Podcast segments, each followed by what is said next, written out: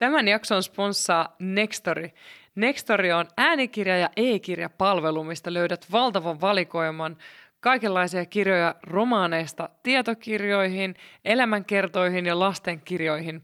Ainakin itse aion ottaa kaiken avun vastaan tuleville kesälomareissuille, kun itselle tylsyys yllättää tai takapenkillä nahistellaan lasten toimesta, niin, tai lenkkiseuraa tietenkin myös, lenkkiseuraa omassa päässä. Joten tässä muutamia vinkkejä, mitkä on mulla tulossa vasta kuunteluun, mutta uskallan odottaa hyviä kirjoja, koska nämä miesoletetut, miesoletetut ovat minulle myös tuttuja. Eli ensimmäisenä Jani Toivolan Rakkaudesta kirja. Jani Toivola sukeltaa omaan elämäänsä pohtimaan maskuliinisuutta, kehoa, seksuaalisuutta, rakkautta ja omaa elämäntarinaansa ja samalla peilaa myös kohtaamiensa miesten tarinoita. Mulle jotenkin kolahti toi lause siitä, että jossain vaiheessa Jani huomasi, että on olemassa kuuleva, avoin ja utelias miesten maailma, minkä mä kyllä naisena ja terapeuttina oon päässyt näkemään. Ja mä toivon, että miehet, miesoletetut löytäisivät sen omilla tavoillaan. Ja yhtä lailla me ympärillä olevat ihmiset, koska yhtä lailla miehet on laitettu maailmassa ja meidän yhteiskunnassa tietynlaiseen boksiin. Ja se on aivan liian ahdas miehille. Ja mä luotan siihen, että Jani tässä ravistelee oman elämän kautta sitä boksia lempeästi, mutta päättäväisesti. Ja mä ainakin luulen, että mä saan tästä niin suhteessa muruun uutta ajateltavaa, suhteessa poikani kasvattamiseen ja yhtä lailla varmasti terapiatyöhönkin jotain, samalla kun tämä on varmasti myös viihdyttävä kirja. Toinen, mitä mä suosittelen lämpimästi, on Samuel Jyringin kirja Paratiisi vai helvetti. Samuel on myöskin tuttu ihminen mulle, oli itse asiassa Puhumurupodin ykköskaudella vieraanakin. Samuel on kirjoittanut yhtä lailla oma elämän kerran, mikä on varmasti uniikki ja erityisellä tavalla avoin myös, koska Samuel kuuluu kahteen vähemmistöryhmään niin seksuaalisuuden kuin uskonnon kautta, mitkä on jo itsessään herkkiä aiheita ja Samuel herättelee tässä kaikkia lukijoita oman elämänsä kautta myös pohtimaan sitä, että mitä me ajatellaan meidän ympärillä olevista ihmisistä ja mitä me oletetaan niistä. Mä uskon, että sekä Jani Toivolen että Samuel Jyringin kirjat toivottavasti herättää empatiaa. Empatiaa niin itseä kohtaan kuin kanssaeläjiä. Koska sitä tarvitaan siihen, että sukupuoleen katsomatta me päästäisiin pois niistä ahtaista bokseista, mihin meidät laitetaan ja me voitaisiin elää oman näköistä elämää. Me saatas ympäriltä hyväksyviä katseita, hyväksyviä sanoja. Ja tämä lähtisi jo ihan sieltä niistä pienistä pojista, tytöistä, muun sukupuolisista, ihan sukupuoleen katsomatta pienistä ihmisten aluista aikuisiin ihmisiin asti.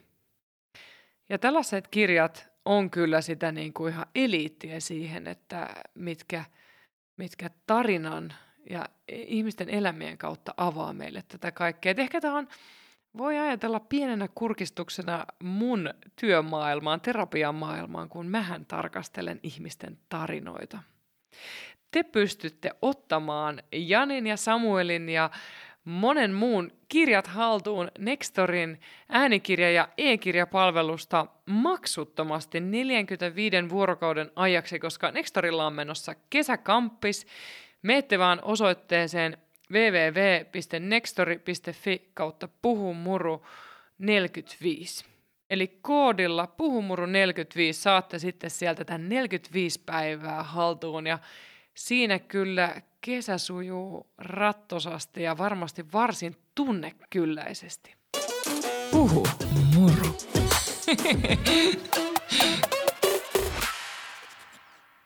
Puhumurru podcastin aika. Mulla on tänään vieras, mihin mä oon törmännyt aikanaan median kautta tehdessäni nuorisotyötä.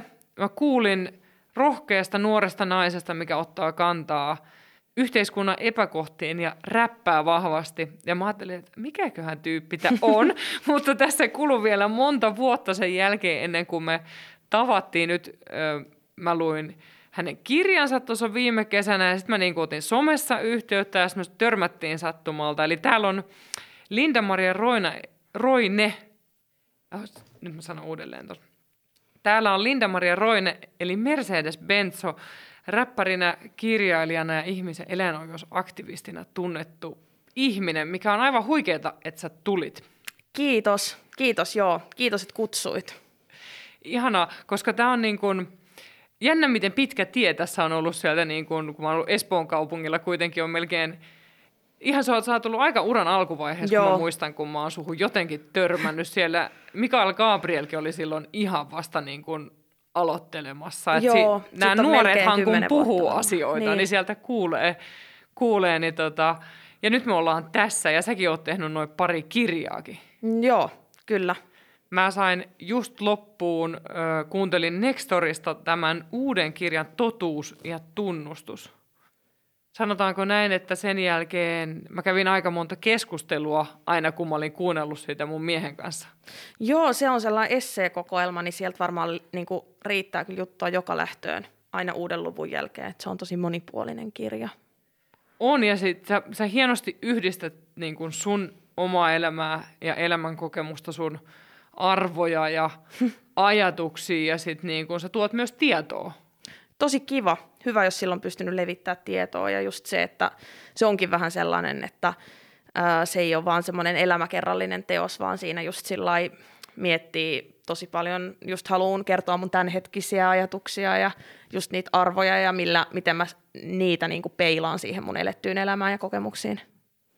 Se toimii tosi hyvin ja sitten se väkisinkin, mulla tuli ainakin sellainen olo, että sä et päästä kuuntelijaa tai lukijaa helpolla – No hyvä, hyvä. että et tavallaan sä, niin kun, äh, sä pakotit mutkin, kun mä kuuntelin sitä, niin jotenkin väkisin sille, että siellä rivien välissä on kysymys, että no mitä sä ajattelet tästä? Mitä sä joo. aiot tehdä tälle? Joo, niin se on aika joo, kyllä se jättää ja varsinkin viimeinen luku jättää kyllä sellaisen tota, niin kuin ihan konkreettisen vähän semmoisen, että mitä sä aiot tehdä.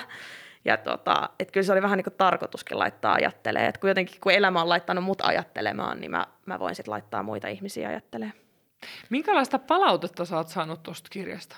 No kyllä mä oon saanut ihan älyttömän hyvää, että ää, tosi moni se on löytänyt varmaan vähän semmoista uuttakin lukijakuntaa. Mä huomaan, että sitä ensimmäistä, sitä oma elämäkertaa, ei koira, mutta ei mieskään, niin sitä luki ehkä enimmäkseen tuntuu, että luki naiset.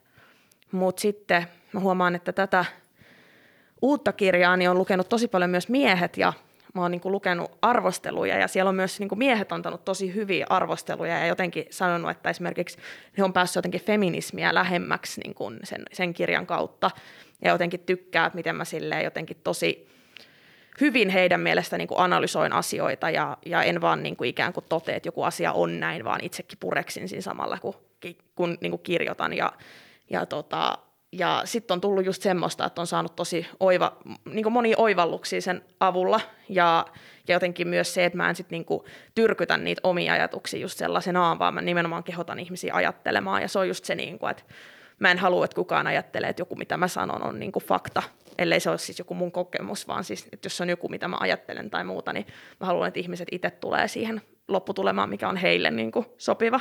Että mulla on aina tosi tärkeää sanoa, että, että, että mun mielestä asia on näin, eikä niin kuin, että asia on näin.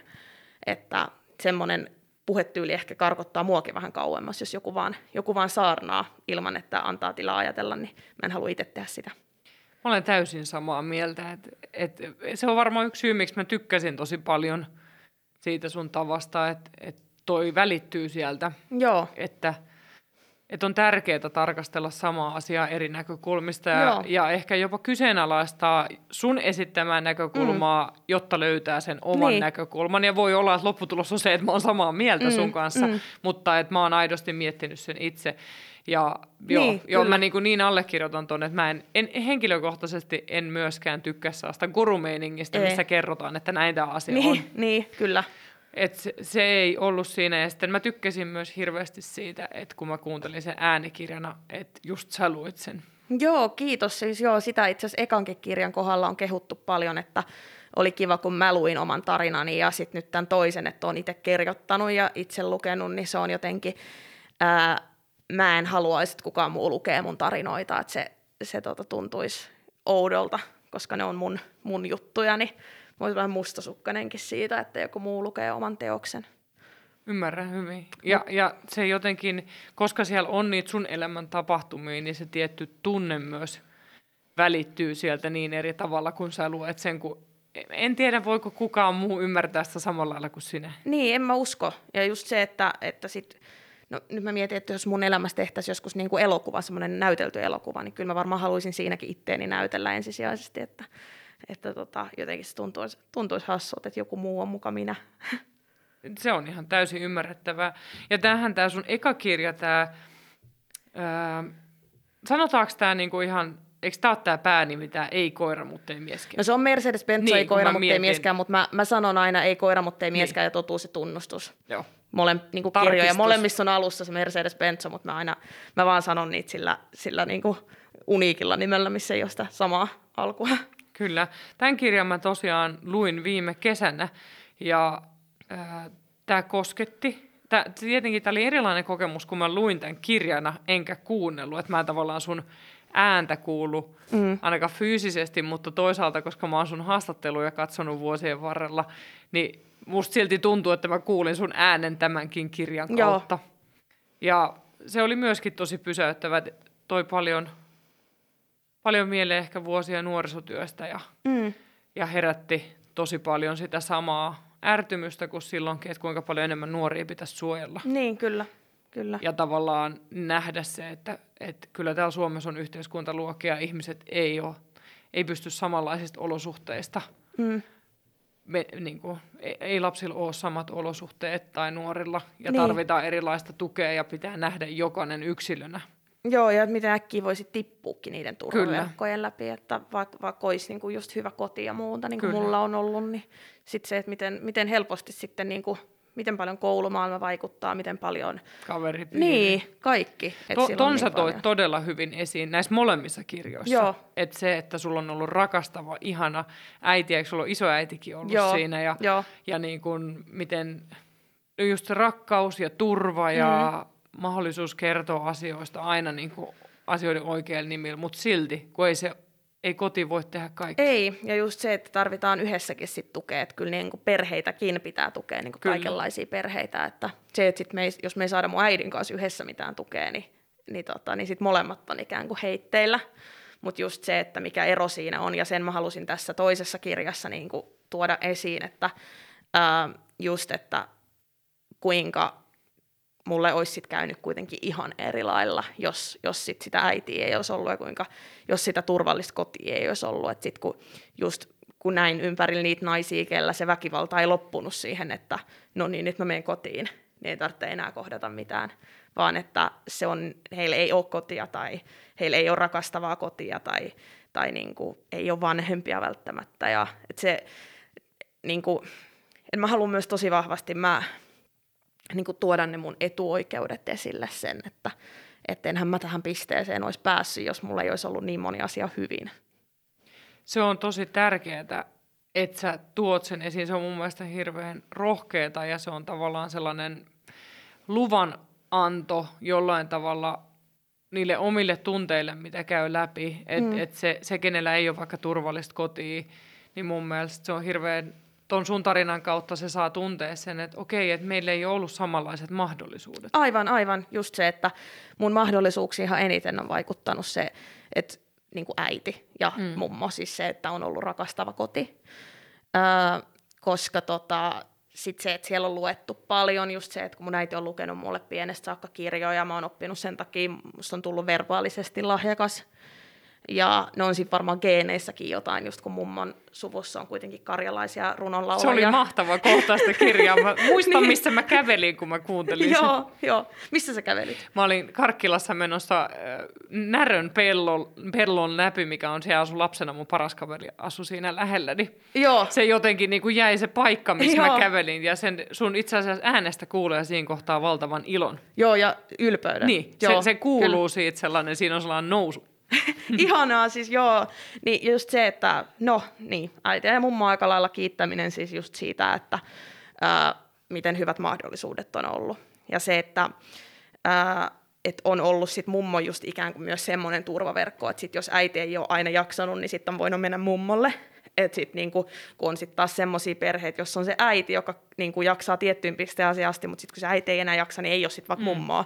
Niin just sieltä tulee se mun, se mun niinku, just, että miksi, miksi mä olen sitten nyt päässyt tähän pisteeseen, että niin kuin jotenkin, jotenkin se, että sitten aluksi kun musta tuntuu, että musta just julkisuudessa leivottiin sellaista, että joo, ryysyistä rikkauksiin, niin sitten pitää, niin kuin, no okei, no mitään rikkauksiahan tässä nyt ei ole, mutta siis se, että tota, et ei niitä ryysyjäkään ole ollut, siis niin kuin mm. se, että, se, että mustavalkoistetaan niin kovasti se, että mä tuun huonoista lähtökohdista ja päässyt hyviin lähtökohtiin, se ei ole niin mustavalkoista, että ää, paljon traumaattisia asioita on tapahtunut myös tämän niin kuin, ikään kuin muusikkouden uran aikana, ja sitten taas lapsuudessa on niin, niin vähän se kuitenkin sitä traumaa, että, että siellä on niin paljon muutakin, että eihän kenenkään elämä ole sitä. No valitettavasti joillain on niin pelkkää traumaa, mutta mutta mulla se ei ole ollut sitä, ja sitten se jotenkin myös tekee vähän ehkä semmoisen epäreilun asetelman myös semmoisille, ketkä tulee oikeasti tosi huonoista lähtökohdista, ja sitten jos mun lähtökohtia niin kutsutaan huonoksi,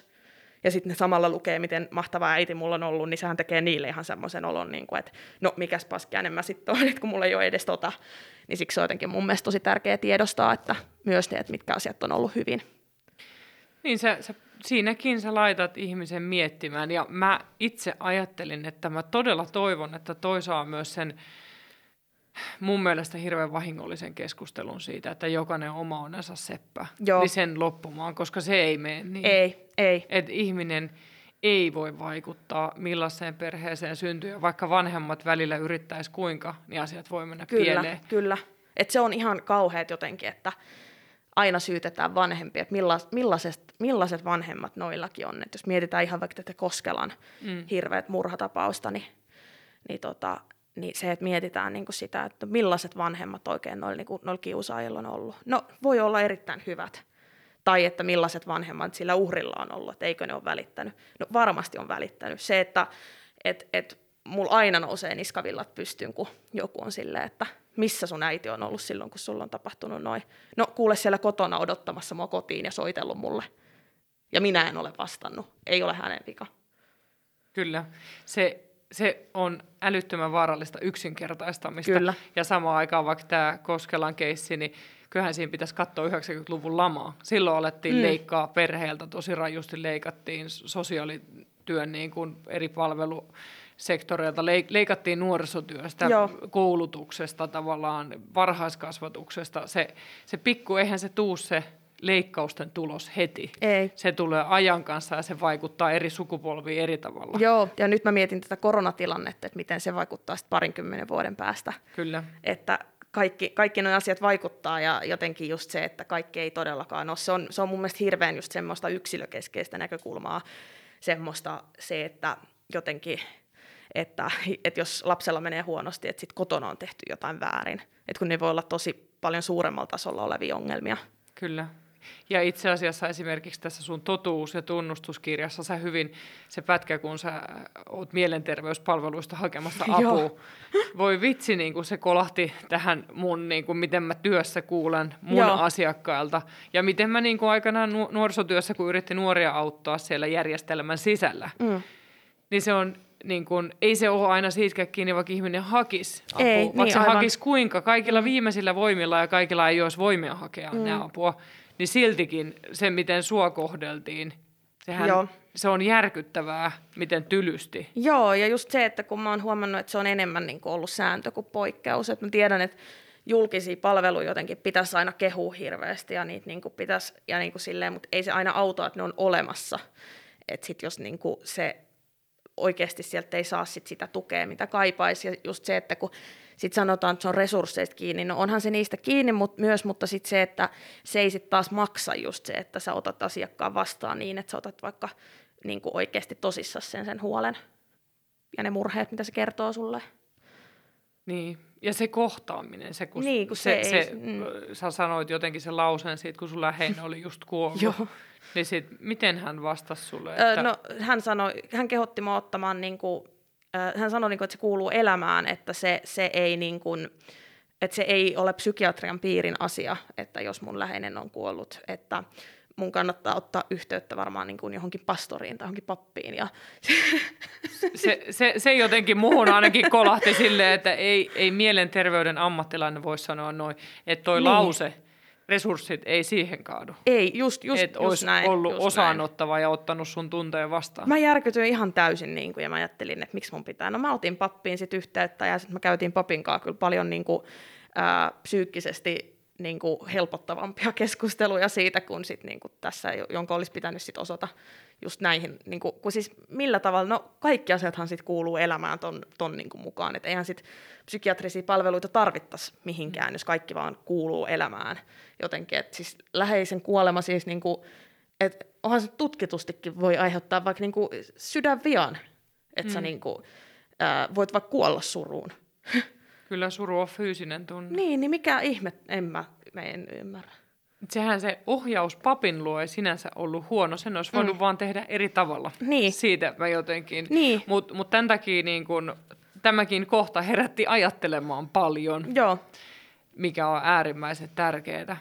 Tota, jos me vähän sukelletaan sun lapsuuteen, ei, niin kun, ei käydä sun kirjaa tätä ensimmäistä uudelleen läpi, mm. vaan koska kaikki ei välttämättä kuitenkaan tunne sun tarinaa, niin kerro millaiseen perheeseen sä oot syntynyt.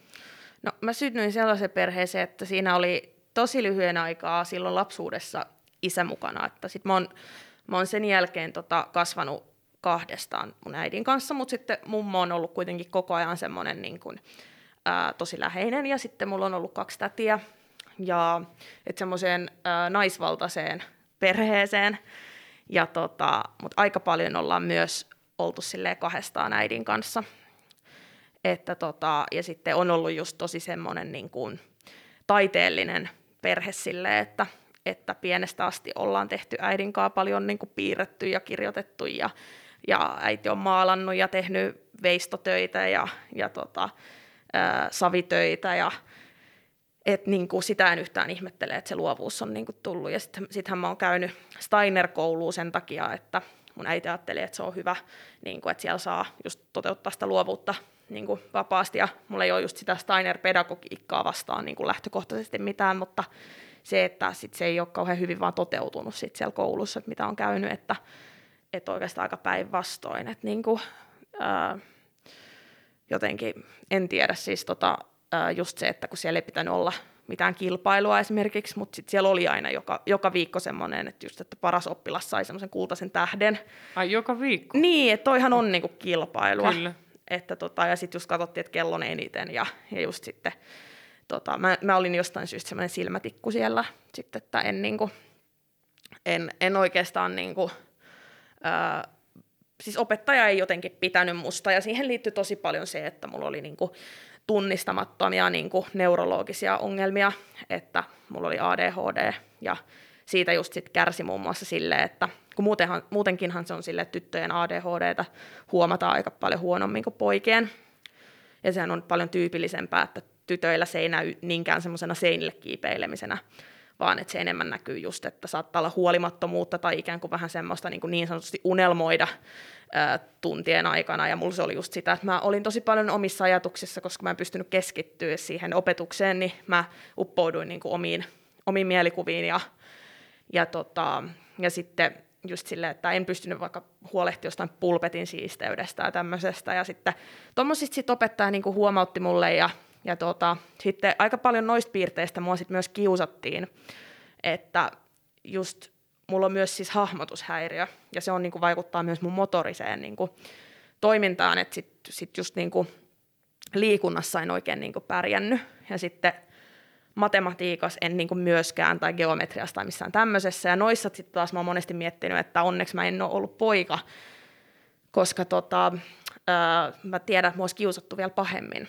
jos mä olisin ollut poika, koska poikien oletetaan vielä enemmän olevan niin kuin just liikunnallisesti lahjakkaita ja, ja matematiikassa ja sitten just semmoisia tosi rohkeita. Ja mä olin tosi semmoinen nössö ja tosi pelokas ää, pienenä. ja tota, että noi on oikeastaan ainoat tilanteet, kun mä oon onnellinen, että siis, no mä oon onnellinen, että mä oon nainen, mutta siis silleen, niin kuin, että ää, noissa tilanteissa mä tiedän, että olisi mennyt vielä huonommin, jos olisi ollut poika. Niin se jollain tavalla suojas Joo, se sukupuoli. joo, joo että niinku, noista joutui kiusatuksi kyllä, mutta mä tiedän, että vitsi, kun olisi ollut jossain semmoisessa alfa jä- jätkäporukassa, niinku, tai en varmaan siis siihen porukkaan olisi päässyt, niin olisi ollut just semmoinen niinku, semmoinen niinku, just ujo poika, joka tykkää taiteellisesta jutusta ja syö kasvisruokaa, niin vitsi, kun olisi kiusattu. Yläasteella oli just semmoinen poika, joka söi kasvisruokaa, sitä kiusattiin ihan vaan siitä. Joo, mäkin muist, muistan, mä oon se on se, melkein, kym, en nyt ihan kymmentä vuotta vanhempi, mutta kyllä se, niin kun, se on ollut vahvassa. Joo. Se sellainen tyttöpoika-stereotypia, että Joo. mi, millainen saa olla. Joo, Niin se muotti oli varsin ahdas. joo, Ja kasvissyö, kasvissyöjä poika, mikä ei tykkää urheilusta, niin ei ollut helppo rooli. Ihan, ihan niin. Niin. niin kuin mm, sä oot, niin sä, sä sanoit, että sä et ollut silloin, nythän sä oot ihanan äänekäs ja otat asioihin kantaa, joo. mikä on hienoa. Vaikka sä itse asiassa kirjasta avasit vähän sitä, että se ei ole aina sua. Ei, Se, ei. se oli mun mielestä niin. tosi, kiitos, että sä avasit sitä, koska sekin niin kuin, Mä oon jotenkin, niin kuin siis, no kun julkisuudessa mä tulee niin hyppäsin vähän. yksipuolinen, ei, mutta siis ei se haittaa. se oli hyvä. Joka, siis julkisuudessa tulee niin yksipuolinen kuva, että mulla on just semmoinen tosi herkkä ja sellainen pehmeä ja hiljainenkin, sisäänpäinkin kääntynyt mm. puoli, että mä saatan istua jossain, siis kotibileissähän mä oon varsinkin sellainen, no nythän ei ole mitään kotibileitä, mutta, mutta se, että ö, silloin kun oli kotibileitä, niin silloin mä olin aina sit, jos mä menin yksin sinne bileisiin, niin mä olin just, no edelleen se, se nössö, nössöpoika. Silloin musta tulee just vähän sellainen, sellainen nössöpoika-fiilis, että mä oon, mä oon se, joka on siellä nurkassa ja pelkää, että sitä aletaan kohta kiusaa. Siis edelleen nyt niin, aikuisena. että se on jollain tavalla joo, mukana. Joo, ja sitten mä kirjoitan, tota, kirjoitan siis niinku jonnekin puhelimeen vaan jotain lyriikoita, ää, ja on siellä niinku nurkas, mutta sitten mulla on se semmoinen, no se on ehkä just se Linda Marian, ja vaikka on siis Linda Mariakin sananvalmis ja semmoinen nykyään aikuisena enemmän, ja on mä siis lapsenakin ollut, mutta sit sitä on koitettu tukahduttaa koulussa, mutta se, että että Mercedes-Benzohan on tosi semmoinen sanavalmis ja semmoinen. Ja siksi mä halusin myös tuossa totuus- ja tunnustuskirjassa tuoda ne alter egot esille, että kun mus on niin monta puolta, että vaikka Mercedes-Benz on itse varma, niin sit se ei tarkoita, että Linda-Maria on itse varma.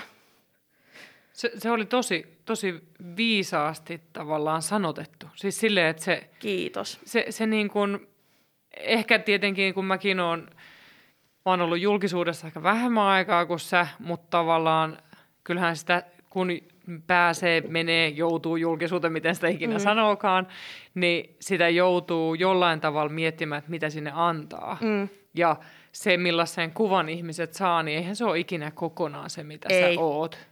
Ja, ja niin kuin mä tunnistin siitä myös sitä niin kuin omaa, että se oli mulle se sun kohta tästä niin kuin julkisuudesta etenkin, niin sellainen peili myös sille, että että vaikka mäkin otan välillä kantaa aika äänekkäästi eri asioihin, niin samalla lailla mullakin on se puoli, että mä tykkään olla yksin ja tykkään olla hiljaa ja mm.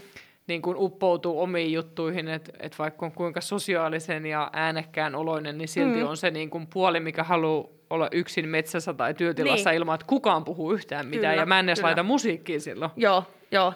Mä, mä tykkään, mä oon just kans, mä oon muuten samanlainen, mutta se musiikki on mulle, ehkä kuuluu siihen yksinäisyyteen. Et siksi mä välillä inhoon, että jos mulle soitetaan, että jos mä haluan olla yksin, koska, tai laitetaan ääniviestejä, koska mä haluan pitää musiikkia päällä. Se voi myös olla ADHD-piirre, koska mun on esimerkiksi, mähän kirjoitin ton totuus ja tunnustus silleen, että mulla soi hiljaisella musiikki, Ää, että se hiljaisuus enemmän sitten aiheutti sitä, että mulla tuli semmoisia ajatuksia päähän, mitkä sotki kirjoitusta, että se musiikki vähän niin kuin piti mut siinä, että mä pystyn keskittyä.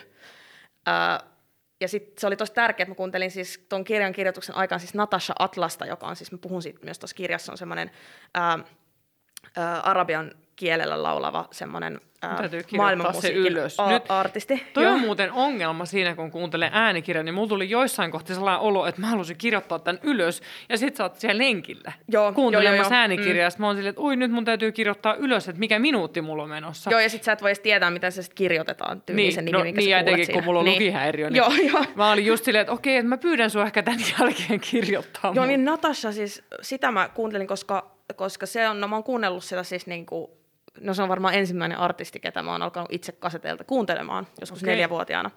Ö, Onko siis- tämä ollut sitä sun vaihet, kun sä opettelit? Tämä on sitä mun arabia-vaihetta, joo. joo. Ja tota, se löytyy kirjasta, mikä on arabia-vaihe. Mutta joo, Joo, mut no mä ei silloin- paljasteta koko kirjaa, mutta siis huomaatko miten mä oon niin kuin melkein opetellut ulkoa sun kirjaa? Huomaan, ja siis kun mäkin jaottelen mun elämän noihin vaiheisiin, ja siis sit, sitä mä kuvaan, eli siis kyseessä on tällaiset hyperfiksaatiot, siis mitkä kuuluu myös ADHDC, mitä en ole siis silloin pienenä tiennyt. Eli siis se, että mulla on aina joku tietty kiinnostus, mikä kestää ehkä vuoden tai kaksi kuukautta, nykyään noin kaksi kuukautta tai jopa vähemmän.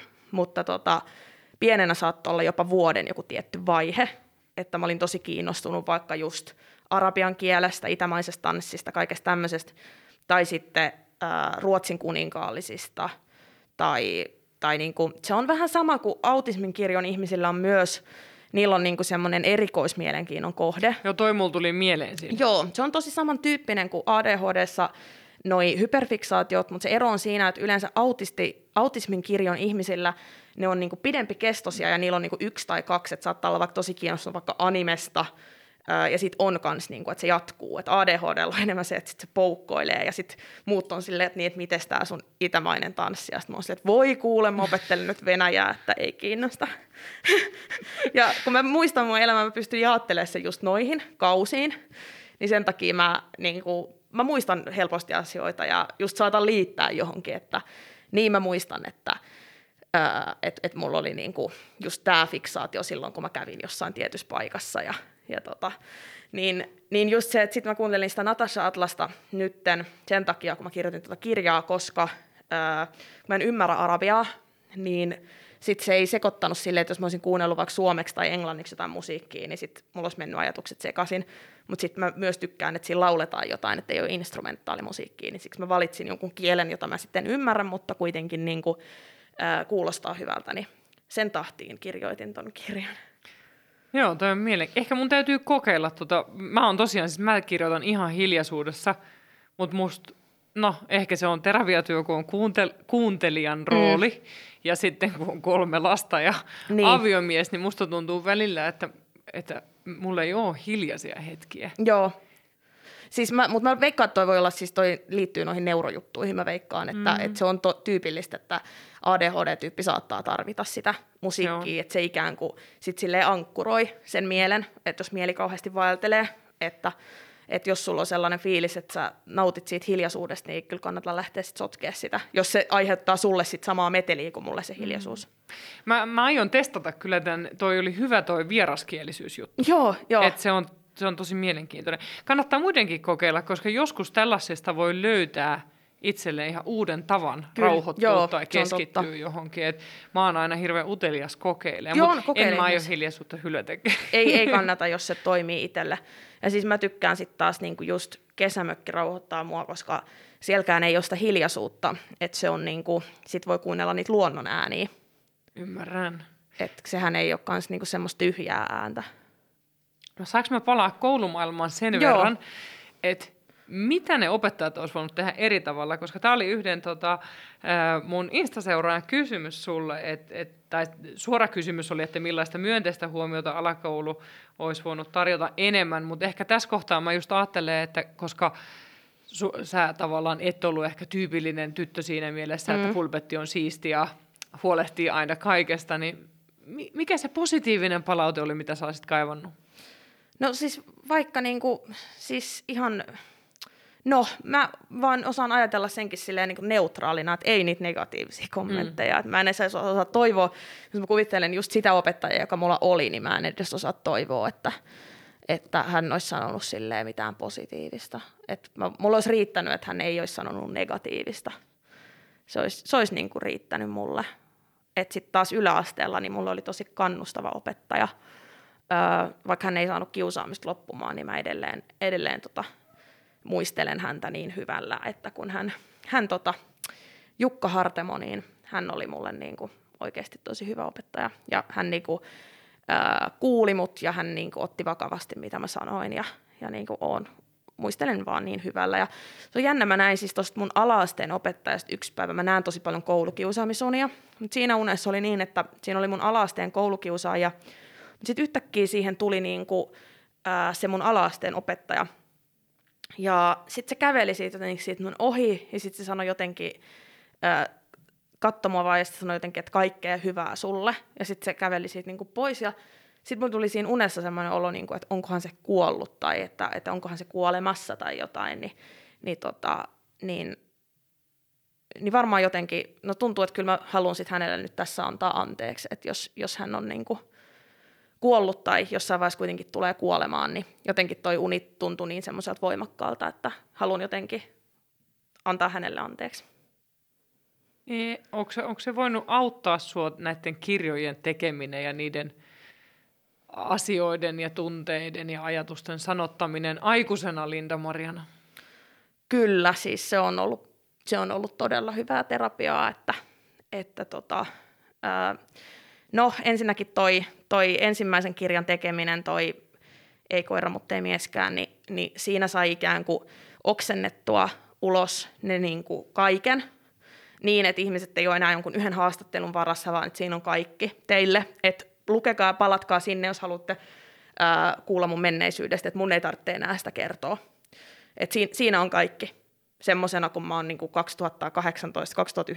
sen nähnyt sen menneisyyden. Et siinä on kaikki niin. Ja sitten tämä seuraava kirja, niin se oli sellaista, että okei, että nyt se menneisyys on niin rykästy pois alta, että nyt, nyt voi niin oikeasti miettiä, mitä mä ajattelen, mitkä ne mun arvot on ja voi niin oikeasti jotenkin keskittyä siihen, että mitä mä mietin nyt. Et, et niin Mutta on ollut ihan ehdottomasti tosi terapeuttista. Ihan todella. Mulla tuli ehkä osittain terapian minäni kautta jotenkin sellainen olo, että siellä paikoin jutteli se nykyinen aikuinen Linda-Maria sille pienelle tytölle ja Joo. tavallaan sanoi sulle, että sua kohti kohtaan tehtiin väärin tässä, Joo, että jo. sua olisi pitänyt kohdella näin. Joo. Ja se oli mun mielestä, se oli tosi koskettavaa Joo. lukea sitä sellaista dialogia sieltä rivien välistä. Joo, hienoa, että sä oot nähnyt dialogin, koska niin kuin mä nykyään jotenkin äh, pystyn helposti jotenkin, no nyt kun jotenkin tuntee sen aikuisen Lindan, niin tota, kun mähän on niin löytänyt itteni vasta tosi vähän aikaa sitten, kun mä 2015 aloitin psykoterapian ja sitten ää, siitä alkoi semmoinen eheytymisen prosessi niin kuin sen, sen oman identiteetin kanssa ja sitten sen mä oon niin löytänyt 2017 oikeastaan lopulla vasta, että sitten tässä on ihan muutaman vuoden vasta niin kuin ollut oma itteni ja ää, niin sitten se on se aikuinen Linda kuitenkin. Et nyt mä ymmärrän, että miksi se pikkulinda on niinku kasvanut ja että mitä se pikkulinda on mahdollisesti ollut ennen just kaikkia niitä hyperfiksaatioita ja ennen kaikkia traumoja ja muuta. Niin, niin nyt kun mä tiedän, kuka on pikkulinda ja kuka on se isolinda, niin nyt niiden on helpompi käydä sitä dialogia keskenään, että, että sehän on tosi vaikeaa, niin kuin, miten mä voisin käydä dialogia jonkun semmoisen kanssa, jota mä en tunne. Hmm. Niin, miten voisi olla turvallinen aikuinen itselleen, niin. jos se turvallinen aikuinen on vielä vähän häilyvä. Niin, kyllä, kyllä. Ja sitten se pikkulindakin ollut semmoinen häilyvä, että kuka se on niinku edes ollut, kun mä en ole silloin tiennyt. Mm-hmm. Mutta se on jotenkin tosi parantavaa, että voi ottaa jälkeenpäin selville, että kuka on ollut. Et mä just tuossa totuusitunnustuskirjassa puhun siitä, että, että kun mun terapeutti sanoi, kun mä sanoin sille, että mä en tiedä niin kuka mä oon, niin sitten se sanoi, että, että että missäköhän vaiheessa mulla on se identiteetti tavallaan pirstaloitunut. Toi liittyy siis epävakaaseen persoonallisuuteen, mikä mulla on, mutta se ADHD myös vaikuttaa vahvasti, koska se on sitten niinku puskenut siihen niitä kaikkia hyperfiksaatioita sen tyhjyyden päälle ikään kuin. Että mm. no sä et tiedä kuka sä oot, niin oo vaikka tää.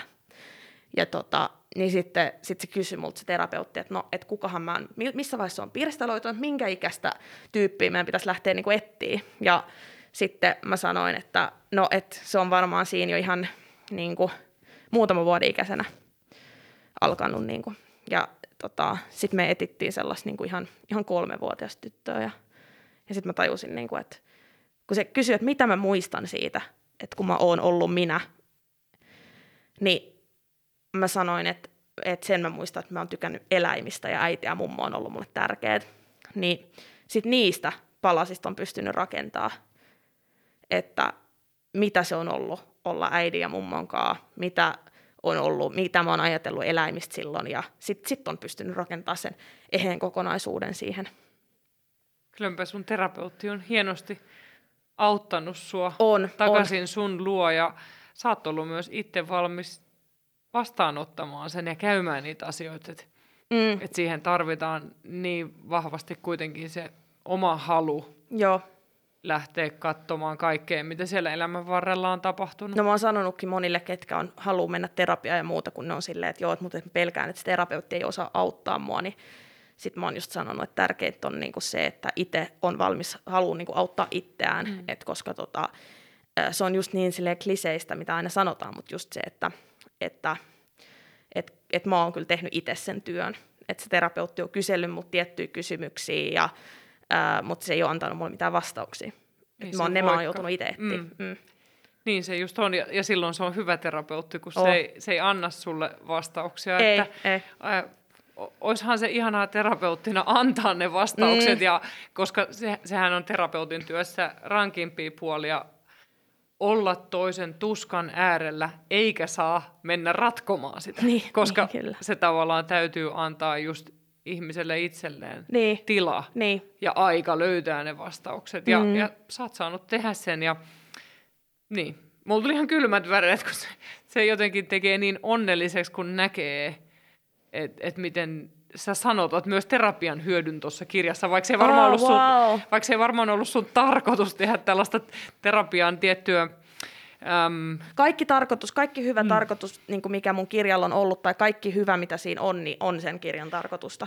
Hyvä. Että mä en, mä, en, niin kuin, mä en myöskään sitä halua määrittää niin kuin Niin. muiden puolesta, Niin, että siellä on paljon. lukija saa oivaltaa itse. oh, Ja kaikki hyvä, mitä se voi antaa, niin on niin kuin oikein. Oh, eh- ehkä ihan hyvä, että mä oon alkanut siellä Instas kirjoittaa näitä ajatuksia sulle, kun mä olisin kirjoittanut sinne 108-12 viestiä, kun mä olisin alkanut näitä ajatuksia. Niin, Mutta joo, toi on sellainen, mikä kolahti kans sieltä, tai niinku osui ja upposi, ja sä senkin sanotit tosi Joo. hyvin.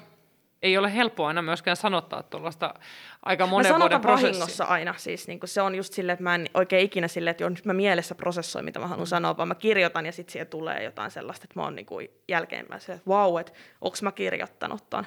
En mä ole varma. Ne voi olla myös ne esiäidit. Niin, no, mut mä uskon jollain tavalla, että kyllähän ne meidän sukujuuret, ne, me, meissä on historia mukana aina Mm. jollain tavalla, ja sitähän ei aina pysty sanottamaan Niin, täysin. Joo, ja siis nyt kun mä oon mun isään tutustunut, niin kyllä hänkin on tärkeä ja isälinjat on tärkeitä, mutta ne, se äitilinja on se, mi- minne ne mun juuret perustuu. Että tota, se on jotenkin niin, niin siistiä, että meillä on ollut aina niin vahva semmoinen, no erityisesti kolmen naisen tota, sellainen äiti, mummo ja minä, semmoinen niin kuin, ää, kopla. Ja siihen on niin kuin, liittynyt myös tosi paljon aina sitä, että on luettu mun tekstejä, että äiti ja mummo on aina ollut ekana ne, ketkä on lukenut mun tekstit. Niin siihen liittyy jotenkin tosi paljon se, että heiltä on aina ekana kuullut sen, että mitä mieltä ne on, ja, ja sitten niin kuin, sit vielä, että sit sieltä tulee se suunnaton verbaalinen lahjakkuus ja viisaus. No tuossa on aikamoiset kiitokset äidille ja mummolle. ja vaikka sä heitä kyllä kauniisti kiität ja kehut pitkin kirjaa koko, koko matkan. Ja mähän silloin, kun mä sut tapasin sattumalta ekan kerran, kun meillähän on yhteinen tatuoija, Joo, kyllä. Taika Inkin saanalla käydään molemmat ja mä sinne pyyhälsin mun tuoreiden oikeilla nimillä kirjojen kanssa, kun kuin pikkutyttö halusin mm. viedä saanalle yhden kirjan ja sit säkin olit siellä ja sä olit vielä sun äitin kanssa. Joo, joo. Me käytiin ottaa muistotatuoinnit mun isälle, kun tosiaan hän, hän tota, ää, kuoli viime vuonna, mutta, mutta tota, se ei ole se ole, olennainen juttu, vaan se, että, että sain hänet niin kuin takaisin. Niin tota, en, en ajattele häntä semmoisena niin kuin poismenneenä, vaan nimenomaan takaisin tulleena.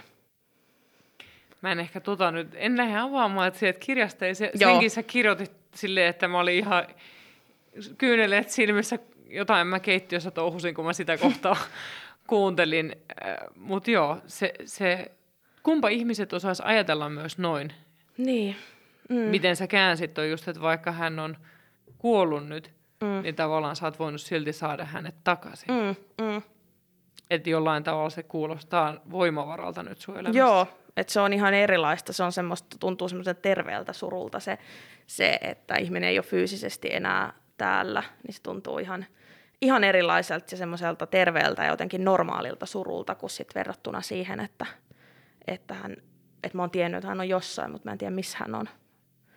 Et nyt, mä, nyt mä tiedän, niin kuin, että missä hän on ja se rauhoittaa. Niin se isäsuhde oli sellainen, mikä siinä kirjassa kanssa kulki. Tai Joo. kulkee molemmissa Joo. kirjoissa pitkin matkaa. O- Onko sulla kysytty paljon tässä vuosien varrella, kun sä oot uskaltanut puhua Mm. isästä, mikä ei ollut läsnä, niin miltä se on tuntunut, kun siitä on kysytty?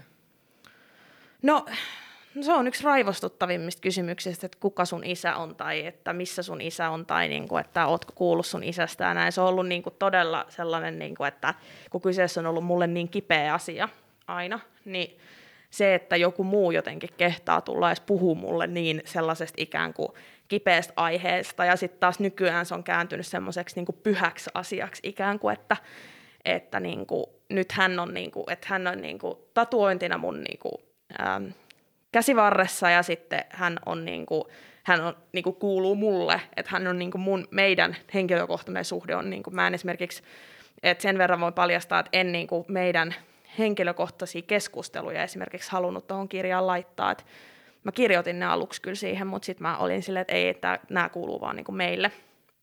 Niin, tota, niin nyt hän on niin kuin semmoisella paikalla, niin kuin minne hän kuuluu ja silleen, että et, et, mutta se, että mihin hän ei kuulu, niin on niin kuin just silleen jotenkin tonne riepoteltavaksi kysymysten tai joidenkin tämmöisten uteluiden muodossa. Et mielelläni mä kerron siitä prosessista, niin kuin, ähm, että mitä niin kuin, just se hänen löytäminen teki mulle ja miten paljon se eheytti, mutta se, että ähm, jotenkin, siis jotenkin nyt kun oppinut vetää myös paljon paremmin niitä rajoja itselleen, niin, niin nyt, nyt niin kuin, mun ei, mulla ei myöskään tarve enää puhua. Silloin kun mä etsin isää, niin mulla oli tosi, tosi voimakas tarve myös puhua siitä, mutta nyt se on ihan silleen, että mielelläni puhun just niistä tunteista, mutta, mutta et en, meidän henkilökohtaiset asiat ei niinku kuulu kellekään mulle. Toivottavasti, toivottavasti mä en loukannut sua äsken, kun Ei mä siis- kysyin tuosta. Ei siis multahan siis saa, ja siis totta kai kun mä kirjoitan tuonne, niin siis multa saa siis kysyä, mutta siis mä tarkoitan mm. lähinnä sellaisia tosi tungettelevia mm. kysymyksiä niin kuin, äh, siis meidän suhteesta tai muusta, mut, mutta mm. en mä, äh, tai mun isästä niin itsessään niin henkilönä, niin, niin tota, mutta mut se, että totta kai sit se isäsuhde on sellainen asia, mistä mä oon julkisesti puhunut, niin siitä saa kyllä ehdottomasti kysyä. Ja mulla on muutenkin semmoinen periaate, että kaikkea saa kysyä, mutta mä en sitten vaan vastaa kaikkeen. Se on hyvä periaate julkisuudessa ja, ja ehdottomasti mä, mä haluan kunnioittaa sitä, että ei, ei tarvii mennä missään nimessä venyttämään edes omia rajoja. Tota, jos me palataan vähän tuohon, koska tämä oli mun mielestä tosi hyvä kysymys myös mun Insta-seuraajalta, tämä oliko ADHD-diagnoosin saaminen mutkikas prosessi ja siihen voisi melkein lisätä myös, että mitä se merkitsi sulle sit sen diagnoosin saaminen? No siis, no ei se itsessään itse asiassa diagnoosin saaminen ollut, että siinä tehtiin semmoisia neurologisia ja psykiatrisia tutkimuksia. Öm, jonkun mielestä siis varmaan tosi mutkikas ja pitkä prosessi, mutta se ei ole jotenkin se, mihin mä, kun silloin mä menin tutki, niin kuin lähin tutkituttamaan sitä, niin se jotenkin oli, mä olin vaan helpottunut siitä, että pääsi sinne tutkimuksiin. Et se jonottaminen oli toki pitkä aika ja sitten, sitten myös, mutta siis se mikä nyt on ollut kaikista raskainta, niin on ollut elää ilman, että mä tiedän, että mikä mulla on hätänä.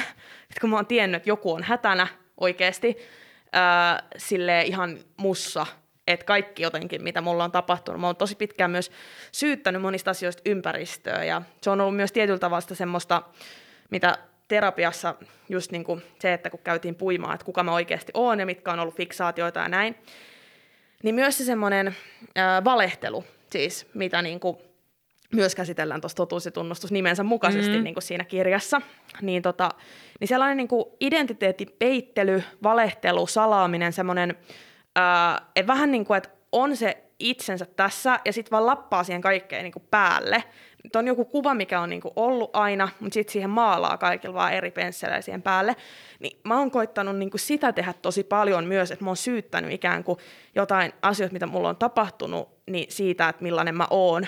Vaikka monesti niin kuin kyseessä on ollut ihan mä en esimerkiksi pitkään uskaltanut sanoa, että mistä mun kiusaaminen oikeasti johtuu. Että mä keksin kaikkia muita syitä, että mistä se johtui. Vaikka oikeasti ne oli tosi simppeleitä asioita. Että se oli se, että no esimerkiksi toi noin hahmotushäiriö ja sitten se, että mä en, se, että mä en opi, se, että mä oon kömpelö, vaikka tällaiset asiat, se, että mä haaveilen ja ää, näin. Niin, tota, niin sitten se, että Sitten jossain vaiheessa mä jouduin myöntää, että ei kun kyllä, kyllä mulla niinku oikeasti on, joku on niinku vialla. Joku on niinku pielessä ihan niinku mussa. Ja et siinä ei, se ei niinku haittaa, mutta että joku on. Että nyt, että sitten niinku mietittiin, että voisiko se olla ADHD. Sitten kun mä sain tietää, että se on, niin sitten se tunne saman tien katos siitä, että mus ei olekaan niinku mitään vialla. Että mulla on vaan erilaiset niinku aivot. Että niinku siellä on vain joku erilailla. Ja että se on tosi niinku fine – ja niin kuin, että siinä ei ole niin kuin mitään hävettävää ja että se ei ole mun vika. Että se ei ole mun vika ja niin kuin se, että ää, niin kuin mun isällä todennäköisesti on, on ollut myös ADHD niin kuin tutkimattomana, että kaikki kaikki oireet täsmää ja muuta, ja, ja tota, mitä päästiin keskenämme juttelemaan kanssa, niin aika varmasti joo, niin tota, sieltä se varmaan tulee ihan siis niin kuin geeniperimänä, ja ei siinä mitään, koska siitä on myös tosi paljon nykyään, kun mä tiedän, mikä se on, ja mä tiedän, miten sen kanssa kuuluu olla, miten sitä kuuluu käsitellä, niin siitä on tosi paljon myös hyötyä, että se, että ää, mun niin kuin, taiteeseen, ää, luovuuteen, mä pystyn keskittymään tosi pitkiä aikoja jonkun tietyn asian tekemiseen, mikä mua inspiroi, mitä mä haluan tehdä. Että sitten jos mä en pysty jotain semmoisia, mitkä sitten neurotyypillisille ihmisille on tosi perus, että pystyy niin kuin istumaan luennolla, kuuntelee jotain. Jos se ei se ole se mun tapa, niin mulla on se etuoikeus, että mun ei tarvitse tehdä vaikka semmoista työtä, että mä voin sitten tehdä sellaista mm. ää, työtä, missä mä voin nimenomaan hyödyntää sitä mun luovuutta. Ja mä oon myös tullut siihen tulokseen, että mun ei tarvitse yrittää miellyttää neurotyypillisiä ihmisiä tai neurotyypillistä yhteiskuntaa, että jos ne tekee tietyt asiat tietyllä tavalla, niin mä voin tehdä mun omalla neuroepätyypillisellä tavalla, se on ihan yhtä ok, että mä voin herätä 12 ja mä voin mennä nukkumaan kahdelta yöllä, jos mä haluan, jos se toimii mulle. Että se kahdeksasta neljään yhteiskunta, niin se on neurotyypillisten ihmisten niin kuin mukaan rakennettu ja ne voisit vedellä niillä rattailla, mutta mä en vetele. Jos mä saan kirjoitettua kirjan niin, että mä sit syön vaan einesruokia, niin mä voin ostella niitä. Et niinku, mun ei tarvitse tehdä siellä viiden tähden illallista, koska neurotyypilliset ihmiset on sitä mieltä, että pitää tehdä itse ruokaa. Niin jos mä haluan ostaa sen ää, mikropizzan ja sitten kirjoittaa kirjan yöllä, niin mä voin tehdä niin. Ja se on täysin fine, mä annan sillä todella paljon muille ihmisille. Niin, niin tota, ää, se neuroepätyypillinen tapa on myös yhtä fine. Kyllä, a- alleviivataan toi pätkä ihan vaan jokaista, jokaista ihmistä varten, että on tärkeää löytää se oma tapa. Joo. Ja niin kuin vitsit mä toivoisin, että tämä ulottuisi enemmän myös lapsiin ja nuoriin, mm. että niitäkään ei prässättäisi. Niin, kun mä ajattelin siis pienenä just silleen, että jos palaa vielä siihen koulumaailmaan, niin mä just silleen, no sitähän mä kerron tuossa Ei koira, mutta ei mieskään kirjassa. Mä toivoin aina, että musta tulee normaali. Mä odotin sitä päivää, että musta tulee normaali, musta tulee tavallinen – mä pitkään myös aikuisena ajattelin, että kohta mä oon normaali, että kohta mä herään seitsemältä aamulla ja laitan, laitan ruokaa kotona ja teen normaali yhdeksästä viiteen töitä. Öö, että se tapahtuu vielä, että ei ole mitään hätää, että kohta mä oon normaali. Ja sitten taas lapsena se perustui tosi ulkoisiinkin asioihin, että kohta mulla on se, se dakinen reppu, mua pidetään koulussa normaalina, kohta mäkin osaan matikkaa, kohta mulla on tollaiset hienot tota, skeittikengät ja mä osaan tehdä tuolla noita tota, liikuntatunnilla noita juttuja, mut valitaan ekana joukkueeseen.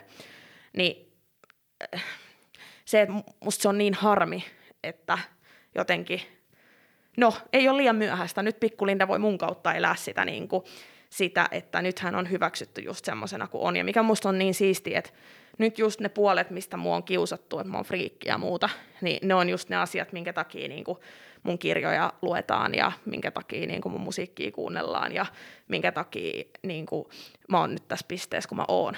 Että niin kuin, onneksi musta ei tullut normaalia, onneksi musta ei tullut tavallista. Onneksi sä et muuttanut mitään itsessäsi. Mä, mm. mä oon ihan äärettömän iloinen, että sä oot just tommonen ja sä, mm. sille, sille sä muutat maailmaa, mm. kun sä kuuntelet omaa ääntäsi. Joo. Ja se oli suoraan sanottuna ihan perseestä, että sua on kiusattu, että sua olisi pitänyt puolustaa Kyllä, enemmän. Kyllä. Anteeksi, kun mä kiroilen, mutta toi on no, vaan mä en niin nyt kuin... sitä säikähdä kyllä. Niin. en mä tiedä, että säikähtää kuuntelijat. Tuskin ne ehkä tota sana, mutta se on niin väärin vaan, että kiusataan siitä, että näkee maailman eri tavalla ja eri asiat tuntuu hyvältä. Niin. Et hitto maailma olisi tylsä, jos me oltaisiin kaikki samanlaisia. Joo. Jos on niin kuin jo lähtökohta, saati sitten, että kiusaaminen on oikeasti väärin. Kyllä, mutta siis mun on pakko lukea mm. siis tuosta Anssi Kelan siis, me puhuttiin Ilveksestä ennen ja Joo. Anssi Kelallahan on se Ilves-biisi. Niin, Eikä. Miten mä en olisi kuunnellut sitä? Mä... niin, siis siinä on sellainen kohta, missä mulla aina ne kylmät värit, mä oikeastaan niinku itken melkein, kun siinä sanotaan tälleen, että ahmon, niin vitsi, tästä tulee niin hyvä olo. Ää, jotkut luonnostaan kuuluu voittajiin, oppilaskunnan puheenjohtajiin, ja friikit on niitä, jotka erottuu, ne on niitä, joista ei ikinä mitään tuu. Hymypojat, joille maailma pedattiin, niistä tuli osia koneista rattaisiin, mutta Ilves, joka oli kuin ilmaa vaan, on meistä se, joka lopulta muistetaan. Yes. Ja toi ei ollut sit mikään anteeksianto niille kiusaille. ei, ei, vaan se oli muistutus niille kaikille, ketkä ei ollut oppilaskunnassa tai ei kuulunut Kyllä. porukkaan, että teistä voi tulla mitä vaan. Kyllä, että jos mä lähdin tässä vähän nössöille ja annoin sille opettajalle anteeksi, niin oppilaat, kuunnelkaa toi. Niin, kyllä se on tärkeää. Siis mua on kiusattu ja ikävä kyllä mä voin myöntää, että mä oon myös kiusannut. Okei. Et, et mä, oon niin kun, mä oon joutunut vähän siihen, no miten se usein menee, Joo. että sä niin kun, sua myllytetään, niin sä jollekin näytät valtaa sit sen rinnalla. Joo. Mutta se, se ehkä taas, sieltä tulee silta tähän mun nykyiseen työhön Niin. seksuaaliterapeuttina ja Sä nuorisotyöhön. kiusasit sä sit niinku, kiusasit sä niitä tyyppejä, jotka sua oli kiusannut vai niinku jotain? Se, se mun kiusaa, mu, se miten mua kiusattiin, niin se oli niin kuin huorittelua, Amazoniksi haukkumista ja sit fyysistä väkivaltaa. Se, miten mä kiusasin, oli ehkä enemmän sitä, että kun mä olin tosi hyvä urheilussa, niin mä saatoin liikuntatunnilla sähistä jollekin, ketä ei, niin kuin, ei ollut niin hyvä. Eli Et just vaikka tyyli mulle. Todennäköisesti mä olisin saattanut, mutta en kaikille, koska taas musta on ollut aina sellainen tietty kiusattujen puolustaja myös, että et mä en ole siihen tota, en ole löytänyt täysin vastausta, että minkä takia mä joitain heikompia halusin puolustaa niin vahvasti, ja Mm. jotkut sai mut ärsyyntymään tosi vahvasti.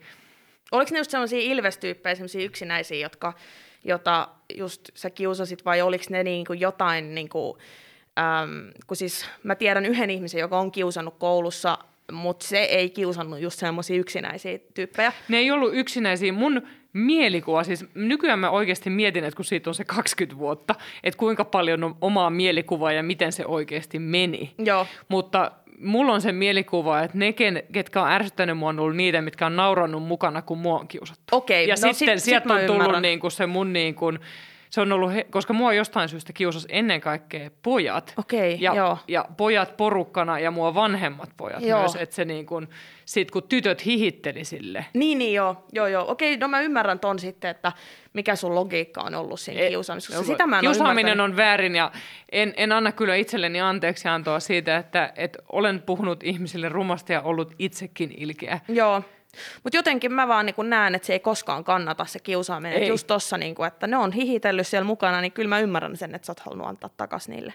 Sehän on kiusaamista myös se, että hihittelee. Silloinhan sä oot niin mahdollistaja siinä kiusaamisessa. Että niin kuin, Kaikista Joo. Joo. eniten mua, niin kun, kun mä kuuntelen sunkin tätä kiusaamistarinaa ja mietin omaani, niin mua suututtaa se aikuisten välinpitämättömyys. Mm, mm. Että miten moni opettaja ja aikuinen on seurannut sitä, mitä on tapahtunut. Joo. sunkin tilanteessa ja mun, ja ollut jopa niinku kiusattujen puolella. että mullekin on ö, nöyryytetty niin kuin musiikin opettaja aikanaan silleen, että se, otti multa, se pisti musiikit sees ja otti multa mikin pois kädestä ja sanoi, että sä et enää ikinä koske tähän. Kauheeta. Ja mulla oli monta vuotta vaikeuksia puhua mikkiä. Onneksi mä nykyään sitten TV-ssä puhun mikkiä, että mä oon päässyt siitä eroon, mutta en kyllä niin kuin laulaa, mä en tiedä. Kyllä mä viisikymppiseksi mennessä senkin murron. Joo. M- mutta tavallaan tällaisillahan sä annat kiusaajille tosi hyvän, Joo. saa sen valttikortin. Kyllä, siis just se, että lähtee niin kuin mukaan. Mullakin ruotsin opettaja just pyysi mut taululle ja sitten mä kirjoitin ja sitten se sanoi, että, ää, että miten tota, että jot vaan häiriintyneet ihmiset kirjoittaa takakenoon. Ja sitten, sitten ne oppilaat oli silleen, että joo, ne me ollaankin mietitty, että mikä Lindas on vikana. Ja silleen, niin kuin, että ne lähti, lähti mukaan. Niin ne liittoutu lähes. Niin, lä- joo. Ja just Love. semmoista nolaamista niin kuin silleen, että opettaja tietää, että mä en keskity, pysty keskittyä tunnilla ja sitten, sitten just kysyy, että mi- mitä tuolla, mikä on vastaus johonkin, ja sitten oppilaat on silleen, että no sehän lukee tuolla taululla, ja sitten opettaja vaan silleen, että no oltaisiin vaan katsottu, että älyykö se. Että se on niin kuin, just se opettajan vastuu on tosi iso. Ja sitten taas sit se on jännä nähdä niin kuin sit taas yläasteella, että sit kun siellä on oikeasti joku semmoinen mahdollinen psykopaatti niin kuin kiusaamassa, niin sitten just se, että vaikka on kuin hyvä opettaja, että ei sit pääse siihen, ei pysty pysäyttämään sitä kiusaamista. Joo, se oli taas hurja nähdä silleen, että, että, että vitsi, että sitten taas siellä sai sen kokemuksen, että joo, että aikuinen on nyt yrittänyt puuttua, mutta että se ei vaan auta. Sen takia mun mielestä kiusaaja, sen ei pitäisi koskaan mennä niin, että kiusattu joutuu vaihtaa kouluun, vaan että et kyllä tuommoisessa, kun on noin vakavasta niin kuin terrorisoimisesta kyse, kuin mitä se yksikin tyttö teki siellä yläasteella, niin et kun se oli mua ennen kiusannut siis yhtä tyttöä, se oli siis ihan, se oli lyönyt jonkun kuulakärkikynän sen selkään silleen, niin kuin, ja, ja tota, niin kuin, että se oli siis oikeasti tosi tosi niin kuin sadistista kiusaamista, niin, niin ei, ei to, tuossa vaiheessa pitäisi oikeasti olla se mahdollisuus, että pystyy vaan erottaa koulusta. Että ei, ei, ei se vaan noin voi mennä, että sitten se tyttö vaihtoi sitten kouluun, jolle se löi sen kuulakärkikynän selkää ja mä taas lähdin alasteelta pakoon niin kuin kiusaamisen takia. Ei, ei toi vaan ole oikein.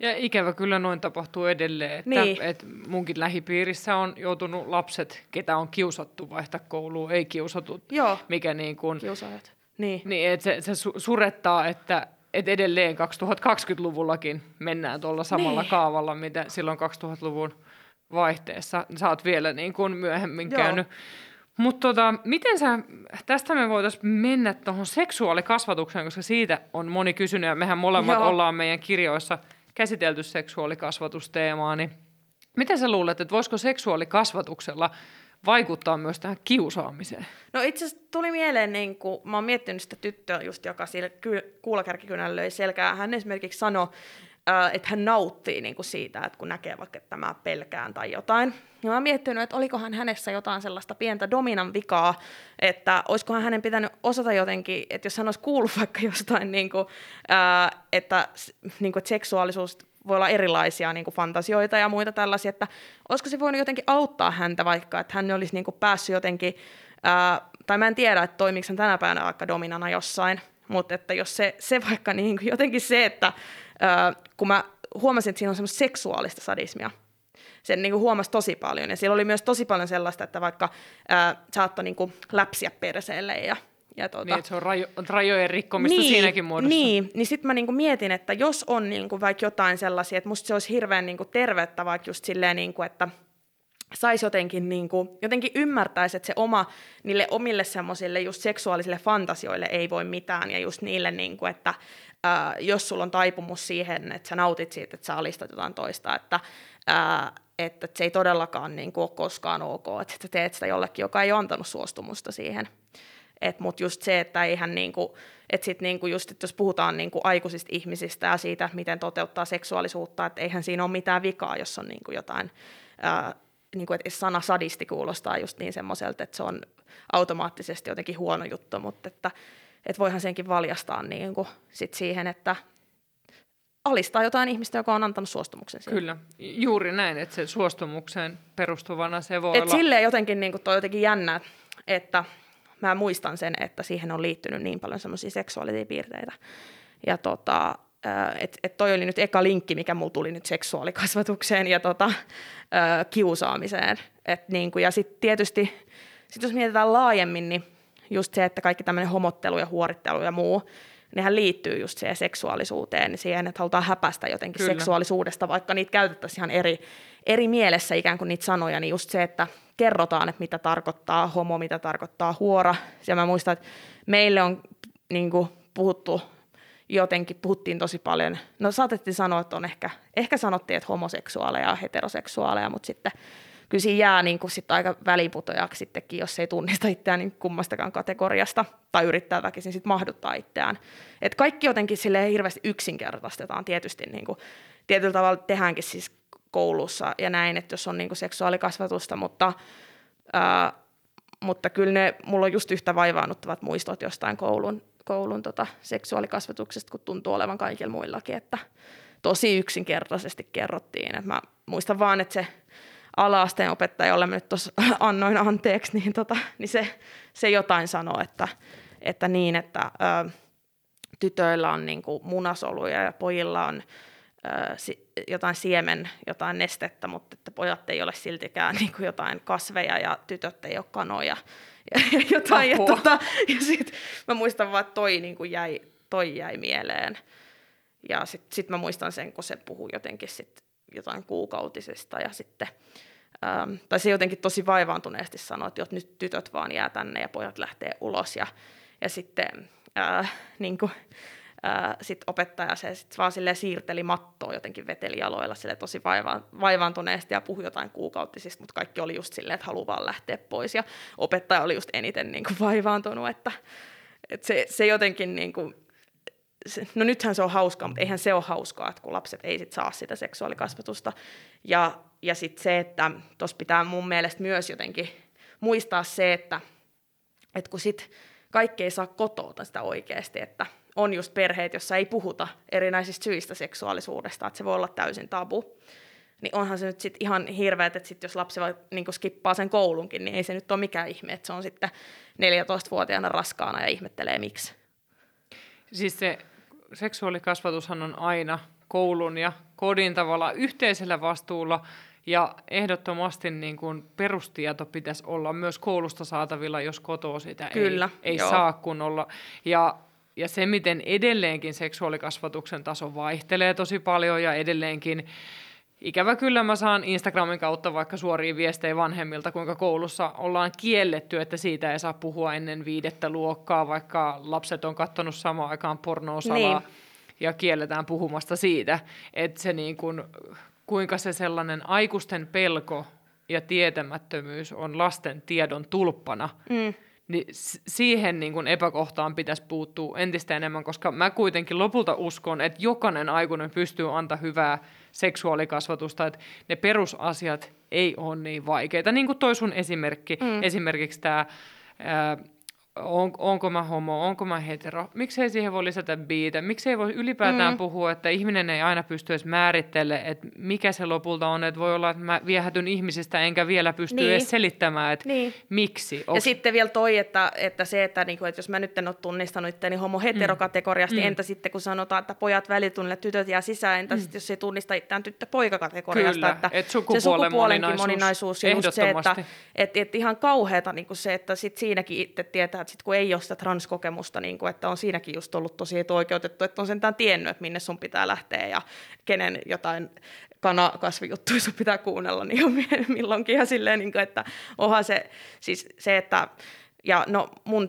nämä kokemukset on just siinä jossain ehkä 2000, no 2000-luvun alussa, että on se ehkä vähän, vähän parantunut, mutta sitten jotenkin mun mielestä ehkä vaarallisimmat esimerkit just siitä, että mä sitä seksuaalisuuden tabuutta tykkään tosi paljon käsitellä just niin kuin mun kirjoissa. Ja, ja erittäin hyvin käsittelet. Kiitos. Ja just koska niin kuin mä näen vaan, että mä en oikeastaan näe mitään plussia, että se on tabu, mä näen pelkästään miinuksia. Ja just pahimmat miinukset on just ihan tollasia, niin kuin, just noit, että sä et tiedä, miksi sä tulit raskaaksi, kun sä oot just 12 tyyli tai 14 tai jotain.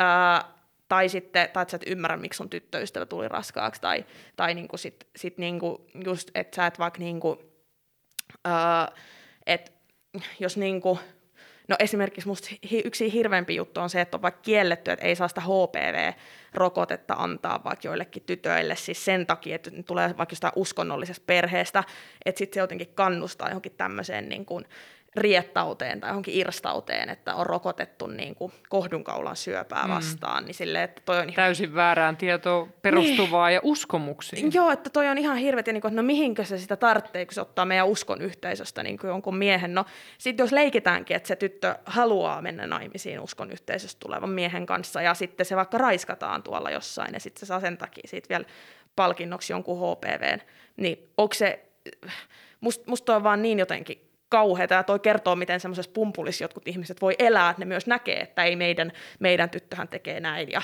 ja no ensinnäkään se ei ole teidän tyttö, vaan se tyttö on ihan niin kuin kokonainen oma ihmisensä ja niin kuin se, että joo, toi seksuaalisuuden tabuus kyllä jaksaa suututtaa. Kyllä, jos tullaan, niin kuin mietitään uskontoja ja erilaisia kulttuureja ja se seksuaalikasvatukseen liittyvä pelko, että se yllyttää nuoria harrastamaan seksiä, niin sehän Joo. ei ole totta. Että seksuaalikasvatuksellahan usein seksin aloitusikä menee myöhäisemmäksi, mm, kun on mm. tietoa ja pystyy tekemään valintoja omaan kehoon liittyen ja ymmärtää, mitä suostumus on suhteessa toiseen ihmiseen. Ja, ja niin kuin mikä mun mielestä on hienoa, että nyt on tullut enemmän keskustelua myös siitä, että tämä loputon seksi on yhtä kuin yhdyntä alkaa murtumaan, mm. mikä on ollut niin kuin musta tuntuu, että mä oon ollut silloin 2000-luvun vaihteessa yläasteella, niin ei, eihän se niin kuin, eihän sitä luettu edes seksiksi, että jos se ei ollut yhdyntä. Joo. Mikä on ihan absurdi ajatus nyt, kun sitä ajattelee. Mutta ei kukaan meille viittinyt siitä mitään sanoa. Meillä ei kyllä ollut oikeastaan mitään seksuaalikasvatusta koulussa. Että se on varmaan yksi kimmoge, että miksi tämäkin aihe on ollut mulle niin tärkeä, että mun äiti on osannut puhua siitä hyvin. Mutta sitten kun mä joskus tajusin, että suurimmalla osalla mun kavereista ei ole mitään tietoa. Joo, joo, ja tota, on just huomannut, että miten, miten jotenkin siis, no just kun tavannut ihmisiä, että ketkä on kasvanut just semmoisessa kulttuurissa, jotka, jossa on, niin kuin, ei ole ollut mitään, niin kuin, missä seksuaalisuus on ollut tabu niin kuin yksiselitteisesti, ja sitten jos koulu on jäänyt kesken vaikka just silloin ennen sitä, että mm. seksuaalikasvatus on tullut. Koska... Ja ollaan voitu kieltää myös koulun seksuaalikasvatustunnit, Niin. että sitähän edelleen Niin, tapahtuu. ja kun siis sehän on niin, no selviää, ei koira, mutta ei mieskään kirjasta, että sehän on ihan niin kuin, ei se ole mikään ihmeellinen juttu, että Suomessa jää ihmisiltä kyllä kesken, koulut voi jäädä ala-asteellakin, vaikka kuinka on oppivelvollisuus. Niin tota, mutta, mutta se, että se on, että miten se vaikuttaa niihin ihmisiin, se seksuaalisuuden tabuus, että et kuinka, se niinku, kuinka se voi oikeasti vääristää täysin sen suhteen siihen seksuaalisuuteen ja myös si, sit sitä kautta, miten sä niinku kohtelet muita. Että et niinku, just se, että kuinka sitä tarvitaan myös sitä semmoista psykologista sitä seksuaalikasvatusta, että se ei ole vaan sit sitä, että keskitytään niihin faktoihin, niihin fyysisiin juttuihin, vaan Ei just se ole tosi- vaan seksuaaliterveyttä. Niin, niin että kuinka puhutaan sit oikeasti just, just noin suostumusjutut, mm. että jos sulle ei ole koskaan sanottu, että sä teet väärin, kun sä rikot jonkun toisen rajoja, niin mistä voisit tietää, että sä teet väärin. Kyllä. Et niin kuin just se, että äm, kun, sitä, kun siitä on puhuttu niin vähän aikaa ihan niin kuin valtakulttuurissakin. On Niin aivan kuin- liian vähän aikaa. Joo. Edelleenkin valtakulttuurissakin tietoa puuttuu tosi paljon. Ja et- se, että jos valtakulttuurissa ei ole vieläkään se, että suostumus määrittää niin kuin sen, että onko joku raiskaus vai ei, että jos on, ei ollut suostumusta, niin on raiskaus. Että se ei, että jos se vieläkään on niin kuin laissa kiinni, mä en ole varma, onko se tullut Ei jo ole voimaan. vielä. Ei ole vielä Ei tullut. Niin, niin se, että miten Ehkä pitää tarkistaa Miten tänään. voisit olettaa, että jossain vähemmistökulttuurissa, missä vaikka sit uskontokin näyttelee tosi iso rooli ja sitten siinä kulttuurissa itsessä on tabuja, niin miten voi olettaa, että siellä sitten ää, joku suostumuskäsite olisi sit niinku, jos ei se ole siis semmoisillekaan, ketkä on istunut ne kaikki seksuaalikasvatuksen tunnit niinku läpi, niin, niin musta on ihan niinku siis silleen, että et, mä ymmärrän, kuinka ihmisen seksuaalisuus voi kieroutua ja, ja niinku, toki mä vastuutan kaikki ihmiset, jotka on munkin seksuaalisia rajoja rikkonut. Totta kai mä pidän heitäkin siis siitä vastuussa, mutta mä pidän myös, mä näen sen laajemman kuvan, että mikä semmoisia ilmiöitä niin synnyttää. On, ja siis se, ne ilmiöthän on, niin kuin nyt on ollut loistavaa keskustelua tästä, että et text me when you are home. Mm. Ja tästä tavallaan, että et kuinka naisten ja feminiinien miesten ja transihmisten pitää pelätä edelleen pääasiassa miehiltä tulevaa vallankäyttöä, mikä liittyy myös seksuaaliseen vallankäyttöön ja seksuaaliväkivaltaan. Et, et sehän niin kun, se on ympärillä, mm. tämä kulttuuri, eikä se mene seksuaalikasvatuksessa se tieto lapsille, ellei tätä ympäröivää kulttuuria myös muuteta. Mm. Ja se on ollut tosi tärkeää, että nyt somessa on ollut näitä isoja ulostuloja mm. ja niin kun puhutaan ääneen siitä, että et mäkin kuulen, tuossa kun haastateltiin tulevaan TV-ohjelmankin ihmisiä, että et sellaista perushäirintää. Mm. Että et nainen ajattelee, että sellaista perusseksuaalihäirintää. Ja kun mäkin aloin laskea ennen sitä Insta-postausta liittyen Joo. tohon, niin mä en edes tiedä, kuinka monta kertaa mä oon joutunut häirinnän ja ahdistelun kohteeksi luvattoman kourimisen Joo. ja rajojen rikkomisen. Joo. Viime vuonna, vaikka baarit oli kiinni osan vuodesta, niin Mm. kolme kertaa. Joo, joo. Ja mä kanssa tota, toi, että mäkin sanon sitä just perushäirinnäksi, vaikka se on hirveä sana, mutta just se, että jos joku kysyy, että ootko kohdannut seksuaalista väkivaltaa, niin sitten mä sanon, että no sen perushäirinnän lisäksi nämä ja nämä kerrat. että jotenkin siis se on ihan hirveetä, että ää, ja just se häirintä, että kun sittenhän jos se on fyysistä, niin sittenhän se menee jo niinku ahdisteluksi. Mm. Mutta just se, että sit se kielen lippominen, Kyllä. silmän iskut, se, että tehdään oikeasti jotain niin panoliikkeitä sulle, kun sä kävelet normaalisti kadulla, oot menossa kauppaan. Ähm, ja niin kuin sit se, että sulle tullaan kysyä jotain, do you want sex? Mm. Ja seurataan. Ta- tai silitellään, tämä oli viime kesänä koominen, sellainen mies silitteli mun, alkoi silittelemään mun reittä, kun mulla oli hame. Ja sitten mä sanoin sille tosi tiukasti, että mitä sä luulet tekeväs? Joo, No, mä vähän silittelen sua. Ja sitten mä niinku pidin sille kunnon puhuttelun aiheesta niin, että sen koko kaveripiirikin varmasti kuuli. Sitten mun kaveri vaan sen jälkeen kuiskas mulle, että se teki mulle ihan saman. Mutta jotenkin se kertoo mun mielestä siitä, että kun se on sitä perushäirintää mm. melkein toikin vielä. No joo, joku nyt... mutta toi pitää muistaa, että toi on ahdistelu. On, se, se, se on, nyt, mutta, mutta tavallaan tuo reaktio joo, mun mielestä kertoo joo, siitä, että... Sitä pitää perus. Niin, että sekin on liian tuttua, että kun sulla on kesällä hame, niin jonkun käsi joo. osuu sun reiteen. Joo. Ja mä vaan silittelen. Joo. Sä ahdistelet, niin kuin sä sanoit, että se on se totuus. Joo, ja just se, että... Sä rikot mun rajoja. Että niin se on ihan hirveätä, ja just tuon korona-aikana on huomannut sen, että paljon just liikkuu ilman meikkiä maski päässä ja sit silleen niin, kuin, niin sit siltikin saattaa olla just, että on, on menossa vaan sinne kauppaan hakee viikon ruuat ja on maski päällä ja me, ei meikkiä. Ja sitten tulee niitä siltikin niin kuin, niitä, että hei baby ja niitä pusutteluja ja kaikki maailman kisutteluja, niin, niin, tota, niin siis se tekee väkivaltaisia ajatuksia. Niin onko se Luuletko sä, että se väkivaltaiset ajatukset on sellaista tavallaan puolustautumista on. sille, mikä tuntuu siltä, että kun tämä, se valta, mikä tuon häirinnän ja ahdistelun ja kaiken mukana, niin sehän tuntuu, että se ympäröi meitä. Joo, joo ja just se, että mun alter kerron tuossa tuossa kirjassa, ja just Anastasia eutanasio itse seksuaalisuuden valtiatar, ja sitten Viola Violenssia on sitten taas väkivallan valtiatar, niin tota, niin jotenkin mä, mulla on sellainen fantasiamielikuva itsestäni niin kuin viola violenssiana aina silloin, kun mä kävelen niin kuin, tota, ja autot pysähtelee ja sieltä tulee jotain lipovaa kieltä ikkunasta ja huuteluita ja muuta, niin mä niin kuin kuvittelen itteni violana. Tämä on siis ihan vain mielikuva, mm. jota mä en tietenkään voi toteuttaa, mutta se, että ää, mä kävelen violana siinä ja sit mulla onkin joku konekivääri niin kuin jossain viulukotelossa ja sit mä alan tulittaa niitä ja sitten ne onkin ihan silleen, että eikö me voitukaan tehdä tätä, jos ne nyt kerkeis ajatella. Ja niin kuin, silleen, että, että se on Saatat vaan, sen vallan. Niin, se on niin voimauttava mielikuva, että niin kuin, sit mä monesti niin kuin, no mun äiti suuttuu mulle tästä, mutta se, että mä sit laitan, no leikisti vaikka toisen kuulokkeen korvaan, mä pystyn pitämään toisen ku- korvan vapaana, että mä kuulen hyökkäyksi joku, mutta se, että laitan sinne jonkun tosi väkivaltaisen, jonkun Eminemin biisin, missä on jotain tosi väkivaltaista ja sitten mä kuvittelen, että kuinka mä niinku, että et mulla on se ase niinku mun mielikuvissa ja niinku kukaan ei mulle kisuttele mitään. Sä vedät omat rajat sitä kautta joo, joo, ja just se, että, että mä tartten niin voimakkaan semmoisen niin puolustautumiskokemuksen mun mielessä, koska niitä rajoja on niin vakavasti rikottu, niin mulle ei riitä mikään sellainen, niin kuin, että mun mielikuvissa mä huudan tai, tai että poliisit tulee ja sulkee ne vankilaan, vaan, vaan mä tartten sen konekiväärin. Mm. Tai ihan vakavaa kakkosen. Niin. Se on tota, nyt kun tämä, niin mä, mä jotenkin niin kuin pääsen tuohon kyllä kiinni sen, sen turvan rakentaminen, kun ei lähdetä nyt siihen, mitä, mi, mi, mihin sä viittaat, ei lähdetä avaamaan niitä haavoja tässä, mm, mm.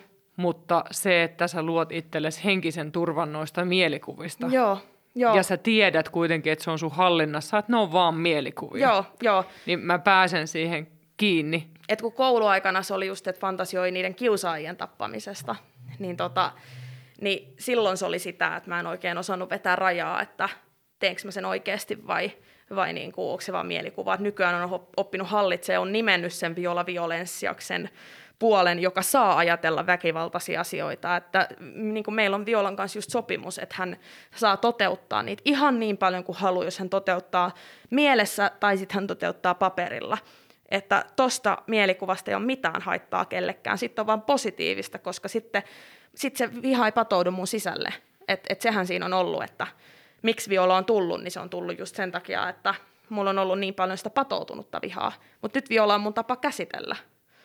Ja, ja tota, se on ihan täysin ok. Mä en, niin kuin, siinä ei ole mitään vikaa, että millaisia fantasioita Anastasialla on tai millaisia fantasioita Violalla on. Et, et, et, niin kuin, kaikki, kaikki on sallittua. Et se sitten sit vasta kun lähtee jotain toteuttaa, niin sitten pitää miettiä, että onko se ok vai ei, mutta, mutta tota, paperilla ja teksteissä niin ei, ei mitään vaaraa.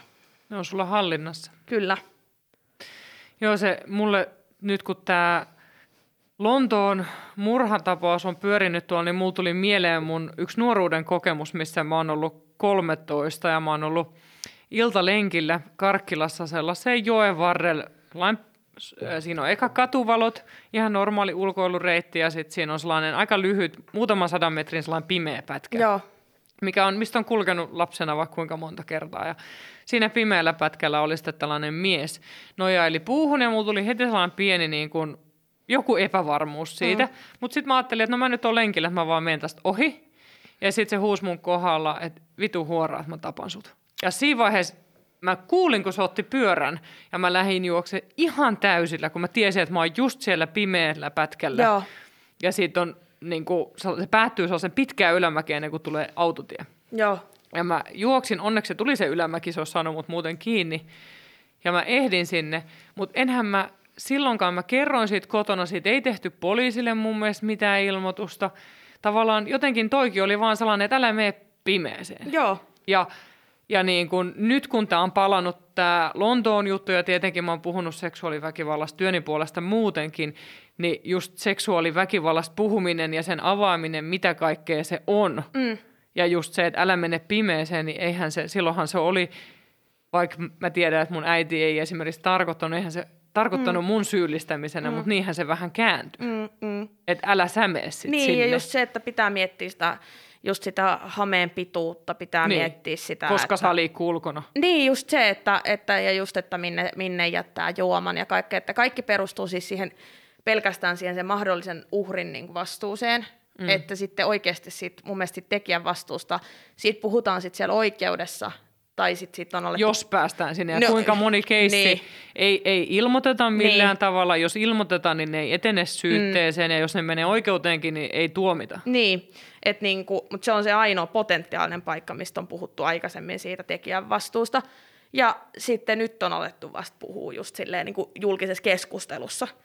Et, et niinku sitä ennen se on aina ollut vaan sitä potentiaalisten uhrien varoittelu. Eli et kaikki on koko ajan tiennyt, että tuolla on jotain vaarallisia tyyppejä, mutta jotenkin on ajateltu, että niille ei vaan voi niinku jotenkin tehdä mitään, vaan niinku, että, että se on kaikki kiinni siitä, että älä joudu uhriksi. Että ei Kyllä. ole sitä, että älä tee. Kyllä, on. Ja siis baarissa, kun joku käy, käy takapuoleen kiinni niin, että sulla on hame, niin se mm, aika usein ikävä kyllä vastaus on se, että no sullahan oli hame päällä, mm. että miksi laitoit? Ja kyllä mut on Poke siis heittänyt ulos, kun mä oon tota, ää, lyönyt miestä, joka on puristanut mua takapuolesta. Joo, niin sitten hän, Poke heitti mut ulos, sanoi, että sä et tuu tänne takaisin enää. Toi kyllä pistää suututtaa. Sinänsä mä en niin kuin väkivaltaa, mä en suosi, mutta mm. Se mitä siinä tapahtui, mm. niin sua kohtaan tehtiin lähtökohtaisesti väärin. Joo, ja mä oon niinku kyllä, mä oon häiritsijöille kyllä pari kertaa tollai antanut takaisin ää, siinä tilanteessa niinku itse puolustuksessa. Toikin on ihan mulla vaan semmoinen reaktio, että ää, mä en ole niinku, eh, se ei ole ollut mitään, mä kostoksi lyön, vaan se on ollut ihan silleen, että mitä sä teet, että sä et koske muuhun. Mm. Semmoinen niinku. Ja, ja sitten on ollut toinenkin tilanne, kun mä oon joutunut niinku ikään kuin fyysisesti puolustautumaan. Ää, mutta, ää, mutta se, että et, tai just, että mä koen, että just että itsepuolustuksessa niin, niin se on niinku ok, mutta sekin voi olla sit vaarallista. Se, että On. mä oon ollut tosi siunattu tossa, että, että niissä kahdessa tilanteessa, kun on joutunut niinku fyysisesti puolustautua, niin on ollut sit se, että se toinen ei ole ollut sit semmoinen, että se olisi sit käynyt päälle, koska sitten taas mä tiedän yhden, tutun, jolle on käynyt sitten taas niin, että hän on lyönyt, lyönyt tota, kun mies on häntä kourinut, ja sitten sit tämä mies on kunnolla vetänyt häntä sit niinku turpaan sille, että niinku, siihen on tullut vielä pahoinpitelyksi tuleminen sit päälle. Niin, tota, niin sen takia mä en nykyään, että tuosta on vuosia vuosia aikaa, kun mä oon uskaltanut fyysisesti puolustautua. Että nykyään mulla on se, että mä uskon, että mä sit, mun pitäisi oikeasti kunnolla arvioida, että mitä siinä sitten niinku tapahtuu. Et nykyään, kun, no siihen vaikuttaa myös se, että mä en nykyään käytä alkoholia, kaan enää, niin sitten ei ole myöskään sellainen, mikään hämärtäisi siinä sitä, että mä Mm. tiedän, miten kannattaa Niin se toimia. arviointikyky ei ole niin, enää. mutta että on ollut kyllä silleen, että tota, ää, mun seuroissa oli yksi mies, jolla mä tiesin, että on puukko, ja tota, sitten sit niinku, ää, sit siihen tuli yksi mies, joka alkoi käyttäytyä mua kohtaan tosi uhkaavasti, niin mä vaan niin vinkkasin siihen mun kaverille, että an- anna mulle niin se, mikä sulla on, ja sitten se antoi sen mulle, ja sitten mä jotenkin tiesin, niin kuin, että nyt, jos, tästäkin on siis useita useita vuosia aikaa, mä tiesin sen, että, että nyt jos toi käyttä, alkaa oikeasti käyttäytyä uhkaavasti, että sitten mun on pakko lyödä sitä sillä puukolla, että tota, et, et mun on pakko, että jotenkin, mulla on niin kuin se, että mulla on jotenkin niin voimakas itsekunnioitus tänä päivänä, ja mä en nyt tarkoita, että semmoiset, ketkä ei olisi valmiita lyömään puukolla, että ei olisi niinku, siis itsekunnioitusta, mutta jotenkin se, että mulla on semmoinen olo niinku tänä päivänä, että mä en enää, että jos mä löisin, niin mä pelkäisin, että se lyö minua takaisin, että mulla jotenkin, mun olisi pakko tehdä se jotenkin niin puolustuskyvyttömäksi siinä tilanteessa, että mä oikeasti pääsen siitä pois. Ja siis, että, että mä niinku, Mutta sä et jotenkin luota siihen, että sua kukaan auttaisi.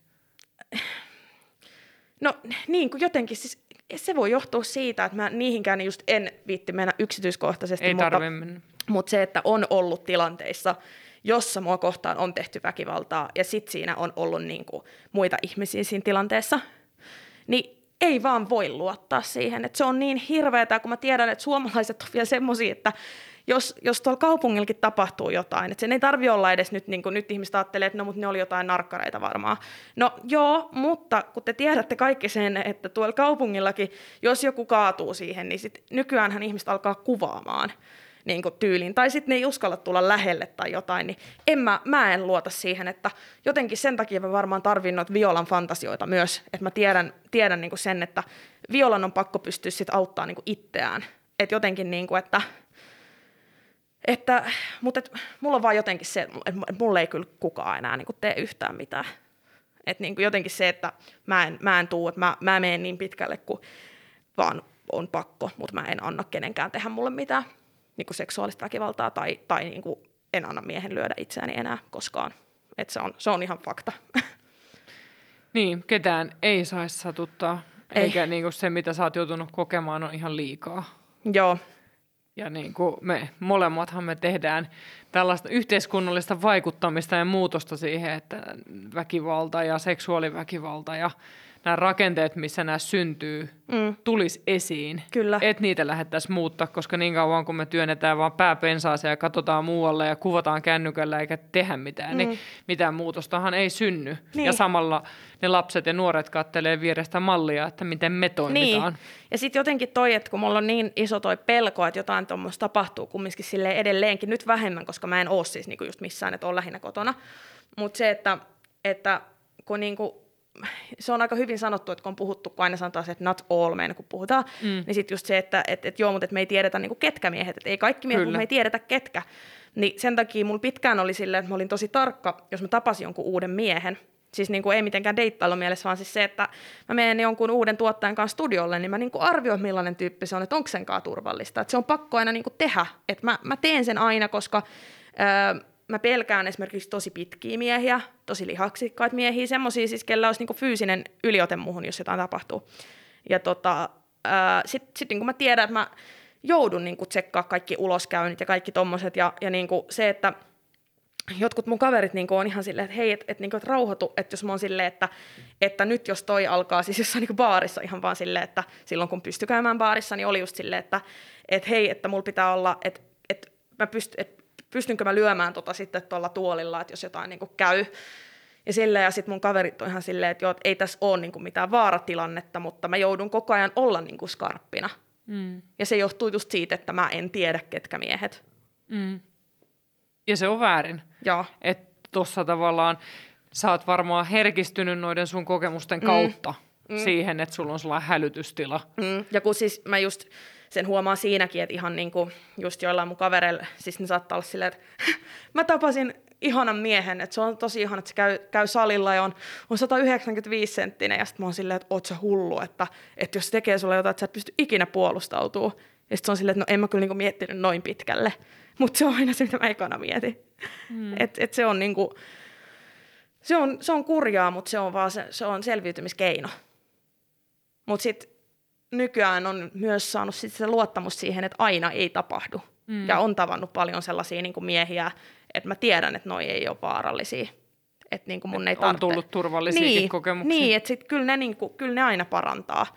Että kyllä, kyllä ne niin kuin tekee sen, että, että, että ei vitsi, että nyt että ei, että, niin kuin, että kaikki, kaikki ihmiset ei ole pahoja, kun, kun se, että mulla, mulla on niin kuin elämän varrella tullut sellainen maailmankatsomus, että kaikki, no mä puhun siitäkin vähän, miten mä suhtaudun ihmisiin tuossa totuus- ja tunnustuskirjassa, että just se, että on joutunut tulemaan siihen tulokseen, että kaikki ihmiset on periaatteessa pahoja, kunnes toisin todistetaan.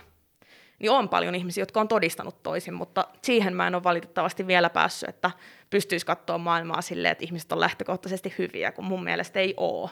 Se mun empiirinen tutkimus on osoittanut toisin. Ja se, että, että mistä mä tuossa kanssa puhun, niin just se, että, että mä en luota lapsiinkaan. Että just, että kun lapset on ollut niitä mun kiusaajia, niin nyt mä oon tavannut paljon ihania lapsia myös. Ja se, se on niinku kans tosi kiva ja tosi parantava kokemus, mutta, mutta se, että tota, kun moni on silleen, että voi ei, että lapset on niin viattomia, ja sitten mä oon aina ihan silleen, että, että ei oo, että ne voi kiusata ja vaikka mitä. Että niinku, mä... Sun luottamus on rikottu Niin, monessa niin, kohtaa. kyllä. Se tavallaan luottamus siihen, että toinen ihminen haluaa hyvää. Niin, mutta sitten just jotenkin se, että sit se näkyy taas eläimiin just täysin niinku vastakkaisena, että sitten taas se mun eläinrakkaus on niin suurta, koska eläimet ei ole koskaan tehnyt mulle pahaa niinku pahuuttaan, että jos mun Frank Marsu puree mua, niin mä tiedän, että se ei niinku pure mua siksi, että mä oon sen mielestä niinku jotenkin perseestä, tai voi olla, mutta, mm. mutta tota, uskon, että se ei ole kuitenkaan se, että se mun mielestä mitä eläimet tekee, niin se on jotenkin niin, Siin, siitä puuttuu joku semmoinen tietty, mitä, mitä niin kuin, että siis luonto-ohjelmat, ne voi olla tosi raadollisia, mutta se on ihan eri asia kuin se, että mä tiedän, että kuinka ihmiset tekee niin kuin toisilleen pahaa vaan siksi, että ne, ne niin kuin haluaa, tai sitten siinä on joku tämmöinen, että sitten jos näkee, että eläin syö toisen, niin se on... Se on e- ekosysteemi. Niin, niin että kun mun, mun mielestä ihmiset ei, ei niin kuin... Mä en, mä, en, mä en tykkää ihmisistä, siis just silleen, että Öö, mulla on se ihmisten kohdalla ehkä just päinvastoin kuin toi Not All Men juttu, silleen niin kuin, että no suurin osa ihmisistä, mutta sitten ei kaikki kuitenkaan. Tai silleen niin kuin, että, että öö, periaatteessa sille dislike ihmisille, mutta jotkut on ihan ok. Mutta sitten eläimistä mulla on vähän silleen, että mä tykkään kyllä kaikista. Mä rakastan kaikkia, mutta sitten kaikkeenkaan mä en halua olla sille hirveän lähekkäin. Et mulla on pari eläinlajia, jotka vähän niin kuin pelottaa. Et esimerkiksi no hämähäkit ja sitten vaikka, vaikka tota, kilpikonnatkin vähän jännittää mua. Mutta silleen, että mikään eläin ei ole mulle sellainen, että sen pitää poistua täältä. Mutta ää, kaikkeenkaan mä en halua olla ihan silleen, en, en uskalla sylitellä kaikkia. Hmm. Miten rakkaus on vaikuttanut sun elämässä? Sä puhut sun ihmissuhteissa myös rakkaudesta tuossa sun mm. uudessa kirjassa, niin onko se tuonut turvaa sulle? Joo, siis siitähän se turva on niinku ikään kuin lähtenyt kehittymään, että niinku, ää, aluksi se oli vähän semmoista li- liikaakin, että just kun ää, tapasin mun kumppanin Jannen, niin sit se oli sellaista, että mä rakensin sitä turvaa hirveästi hänen varaan. Mutta sitten hän itse sanoi mulle just silleen, että, että, että älä rakenna sitä niin kuin mun, mun varaan, että sun pitää olla itsessäsi niin semmoinen, että sä koet itsessäsi olevasi turvassa. Ja se on jotenkin siistiä, että nyt on huomannut, että on päässyt siihen. Ja siihen on myös vaikuttanut tosi paljon just se isän löytyminen, että, että ei eti semmoista vääränlaista vanhemman rakkautta niin kuin parisuhteesta, vaan että nyt niin kuin suhde vanhempiin on kunnossa, niin nyt voisit niin kuin rauhassa keskittyä siihen niin kuin, ja siis tämä ei tarkoita sitä, että pitää olla, siis tämä on joku ylimaallinen totuus, että, että tota, pitää olla suhde vanhempiin kunnossa, jotta voi niin kuin, löytää rakastavan parisuhteen. Ei ole siitä kyse, puhun niin kuin itsestäni, että mä tarvitsin sitä, että että sit voi silleen niin kuin turvallisesti olla niin kuin keskittyä just siihen, että mitä se parisuhden rakkaus on ja mitä se romanttinen rakkaus on, että ilman, että siihen sekoittuu jotain semmosia, niin kuin, sellaisia toiveita, mitä ei voi koskaan parisuhteessa toteuttaa, vaan minkä, mikä on niin kuin vanhempien tehtävä toteuttaa. Se on hyvin sanotettu. Kiitos. Mm. Tota, muutama kysymys ennen kuin vielä lopetetaan. Katon nopeasti. Hei, tämä on pakko kysyä, koska tästä me puhuttiin ennen jo äänitystä, Joo. ennen viimeisiä kysymyksiä. Luuletko, että sä olisit menestyneempi, jos olisit mies? No toi on aika, tota, toi on sellainen kysymys, että musta tuntuu, että moni olettaa, että mä vastaisin, että joo. Mutta sitten taas mä koen, että mun persoona vaikuttaa siihen silleen tosi paljon, että Mä olisin varmaan siis, sanotaan, että jos mä olisin neurotyypillinen, mä koen, että ne ehkä nyt vaikuttaa tähän enemmän kuin sukupuoli. Että mm. jos mä olisin neurotyypillinen, niin mä voisin olla sillä tavalla menestynyt, että mä saattaisin tienata tosi paljon rahaa ja olla just siellä 84 töissä. Mutta sitten taas kun mä en oo, niin ää, mä koen, että sitten taas mä oon sillä tavalla menestynyt, kun mä haluan olla. Eli just niin kuin luovalla alalla. Uh, sitten taas toi sukupuolihomma, mä mietin, että sit mä olisin aina ollut, että sit mä olisin ollut poika. No sit se kiusaaminen olisi ollut rankempaa, niin ehkä mä olisin sitten jotenkin jollain traagisemmalla tavalla tunnettu uh, koulumaailman hahmo, kun tota, uh, jos mä olisin ollut poika silloin, sit mun elämä olisi ehkä päättynyt siihen. Okei, nyt mä mietin tätä tosi syvällisesti niin, ja tosi kaukaa. Mä, mutta mä, mä ymmärrän joo, sen. Ei ole helppo kysymys. Ei, ja sit mä mietin kanssa tätä räppijuttua. Mulla olisi ollut varmaan helpompaa räppimaailmassa. Mä veikkaan, että ne kaikki ää, just mitä räppimaailmassa on tapahtunut, siis just semmoiset häirinnät ja kaikki muu. muu. Ja mä muistan sen, miten sua on kyseenalaistettu niin kuin Joo, naisena, niin, naisräppärinä. niin se olisi jäänyt niin kuin tapahtumatta, mutta sitten taas mä luulen, että mun näkökulma ei olisi ihan niin, niin kuin semmoinen ainutlaatuinen kuin mulla on nyt. Sitten mä taas veikkaan, että siinä siitä sukupuolesta sitten taas siinä julkisuudessa olossa, niin siitä on ollut sitten taas sinänsä etua, että mä oon ollut kiinnostavampi, koska tuolla on, niin kuin, tuolla on tuhansia tuhansia miesräppäreitä ja tota, ää, ne yrittää tulla tunnetuksi ja muuta, mutta koska naisräppäreitä on ollut silloin vielä erityisesti tosi vähän, kun mä oon aloittanut, niin, niin, tota, niin sit, silloin niin kuin mun on ollut helpompi nousta esiin. Mutta mä en näe, että toi on yksilitteinen juttu. Siis mä en sano, että mä olisin menestyneempi, mutta mä sanon, että moni asia olisi ollut mulle helpompaa. Mutta sitten olisi myös ollut se riski, että mua ei olisi ollenkaan enää. Vi- Viisasta pohdintaa ja toi pistää mutkin miettimään asioita. Joo, Kiitos. Ja onneksi sä oot sä. kyllä, kyllä. Ja määritelmäsi mukaan naisena. Kyllä. Ja just siinä, Joo. etkä missään muualla. Niin, kyllä. Et, kyllä. Et, mutta hyvä kysymys. Toivottavasti moni muukin miettii tuota, koska sä, niin kuin sanoit, niin vedit ton syvällisemmäksi. joo, joo. Et, ja se on hyvä, ettei liian pintapuolisesti aina käsittelekään mm, asioita. Mm. Tota, kaksi, mä kysyn eka lyhyemmän kysymyksen. Aiotko vielä kirjoittaa lisää kirjoja? Kyllä mä haluaisin. Kyllä on paljon vielä asioita, mistä musta tuntuu, että mulla on sanottavaa ja mitkä on sellaisia... No en, en paljasta liikaa, mutta voi olla, että jotain, mitä tässä ollaan nyt puhuttu, niin jotain siihen viittaavaa saattaa olla tulossa seuraavaksi. Älä ihmeessä paljasta. Mulle, mulle on pääasia, että mä toivon todella, että sä kirjoitat vielä lisää. Okei. Mie- mielelläni kuuntelen ja luen sun No kirjoja. sit, sit mun on pakko kirjoittaa. Mutta tee se vaan itsestäkin. No mä meinasin just sanoa, että, että, että kyllä se pitää mun, mm. mun takia tulla, mutta, mutta kyllä mä haluan myös sulle tarjota ja kaikille muille niin lisää luettavaa ja oivallettavaa. Se, se olisi huippua. Ja Eh- mä tiedän, että on myös tiettyjä asioita, mitkä mun vielä pitää saada mm. kirjoitettua systeemistäni ulos. On, ja e- elämähän on kyllä vähän sellainen, että se antaa sitten lisää, Niin, lisää kyllä. materiaalia ajan mittaan. Ja nythän niin kuin, tässä on paljon asioita, mitä mä olisin vielä halunnut sun kanssa puhua, mutta meidän, mä luulen, että meidän täytyy tehdä niin, että saanko mä kutsua sut joskus uudelleen? Kutsu, tehdään part two. Tehdään, tehdään. Mutta viimeisenä, äh, suostuisitko sä paljastaa jonkun sun unelman? Mistä mm. Linda-Maria haaveilee? Ah, no tää on kyllä, tää on aika selvä. Tää on, mä, mä haaveilen siitä, että mut olisi lähtökohtaisesti tunnettu, että mä olisin lähtökohtaisesti tunnettu mun taiteesta, kirjoista, musiikista, niin kuin, no taiteesta. Kirjathan on myös niin kuin taidetta. Kirjat on taidetta Et niin kuin mun taiteesta, että mut tunnettaisiin oikeasti muusikkona ja kirjailijana ja, ja tietyllä tavalla se, että mä nykyään haastatteluissa haluan oikeastaan puhua vähintään niiden kautta. Että jos puhutaan muista asioista, niin tapahtuu kuitenkin sen taiteen kautta puhumisesta, että mä voin kertoa, mitä aiheita mä mun kirjoissa käsittelen tai mun biiseissä, mutta mä haluan, että ne on mukana keskustelussa, että mä en ole mikään semmoinen kävelevä tragedia tai, tai hurja seiskaotsikko, vaan mä oon taiteilija.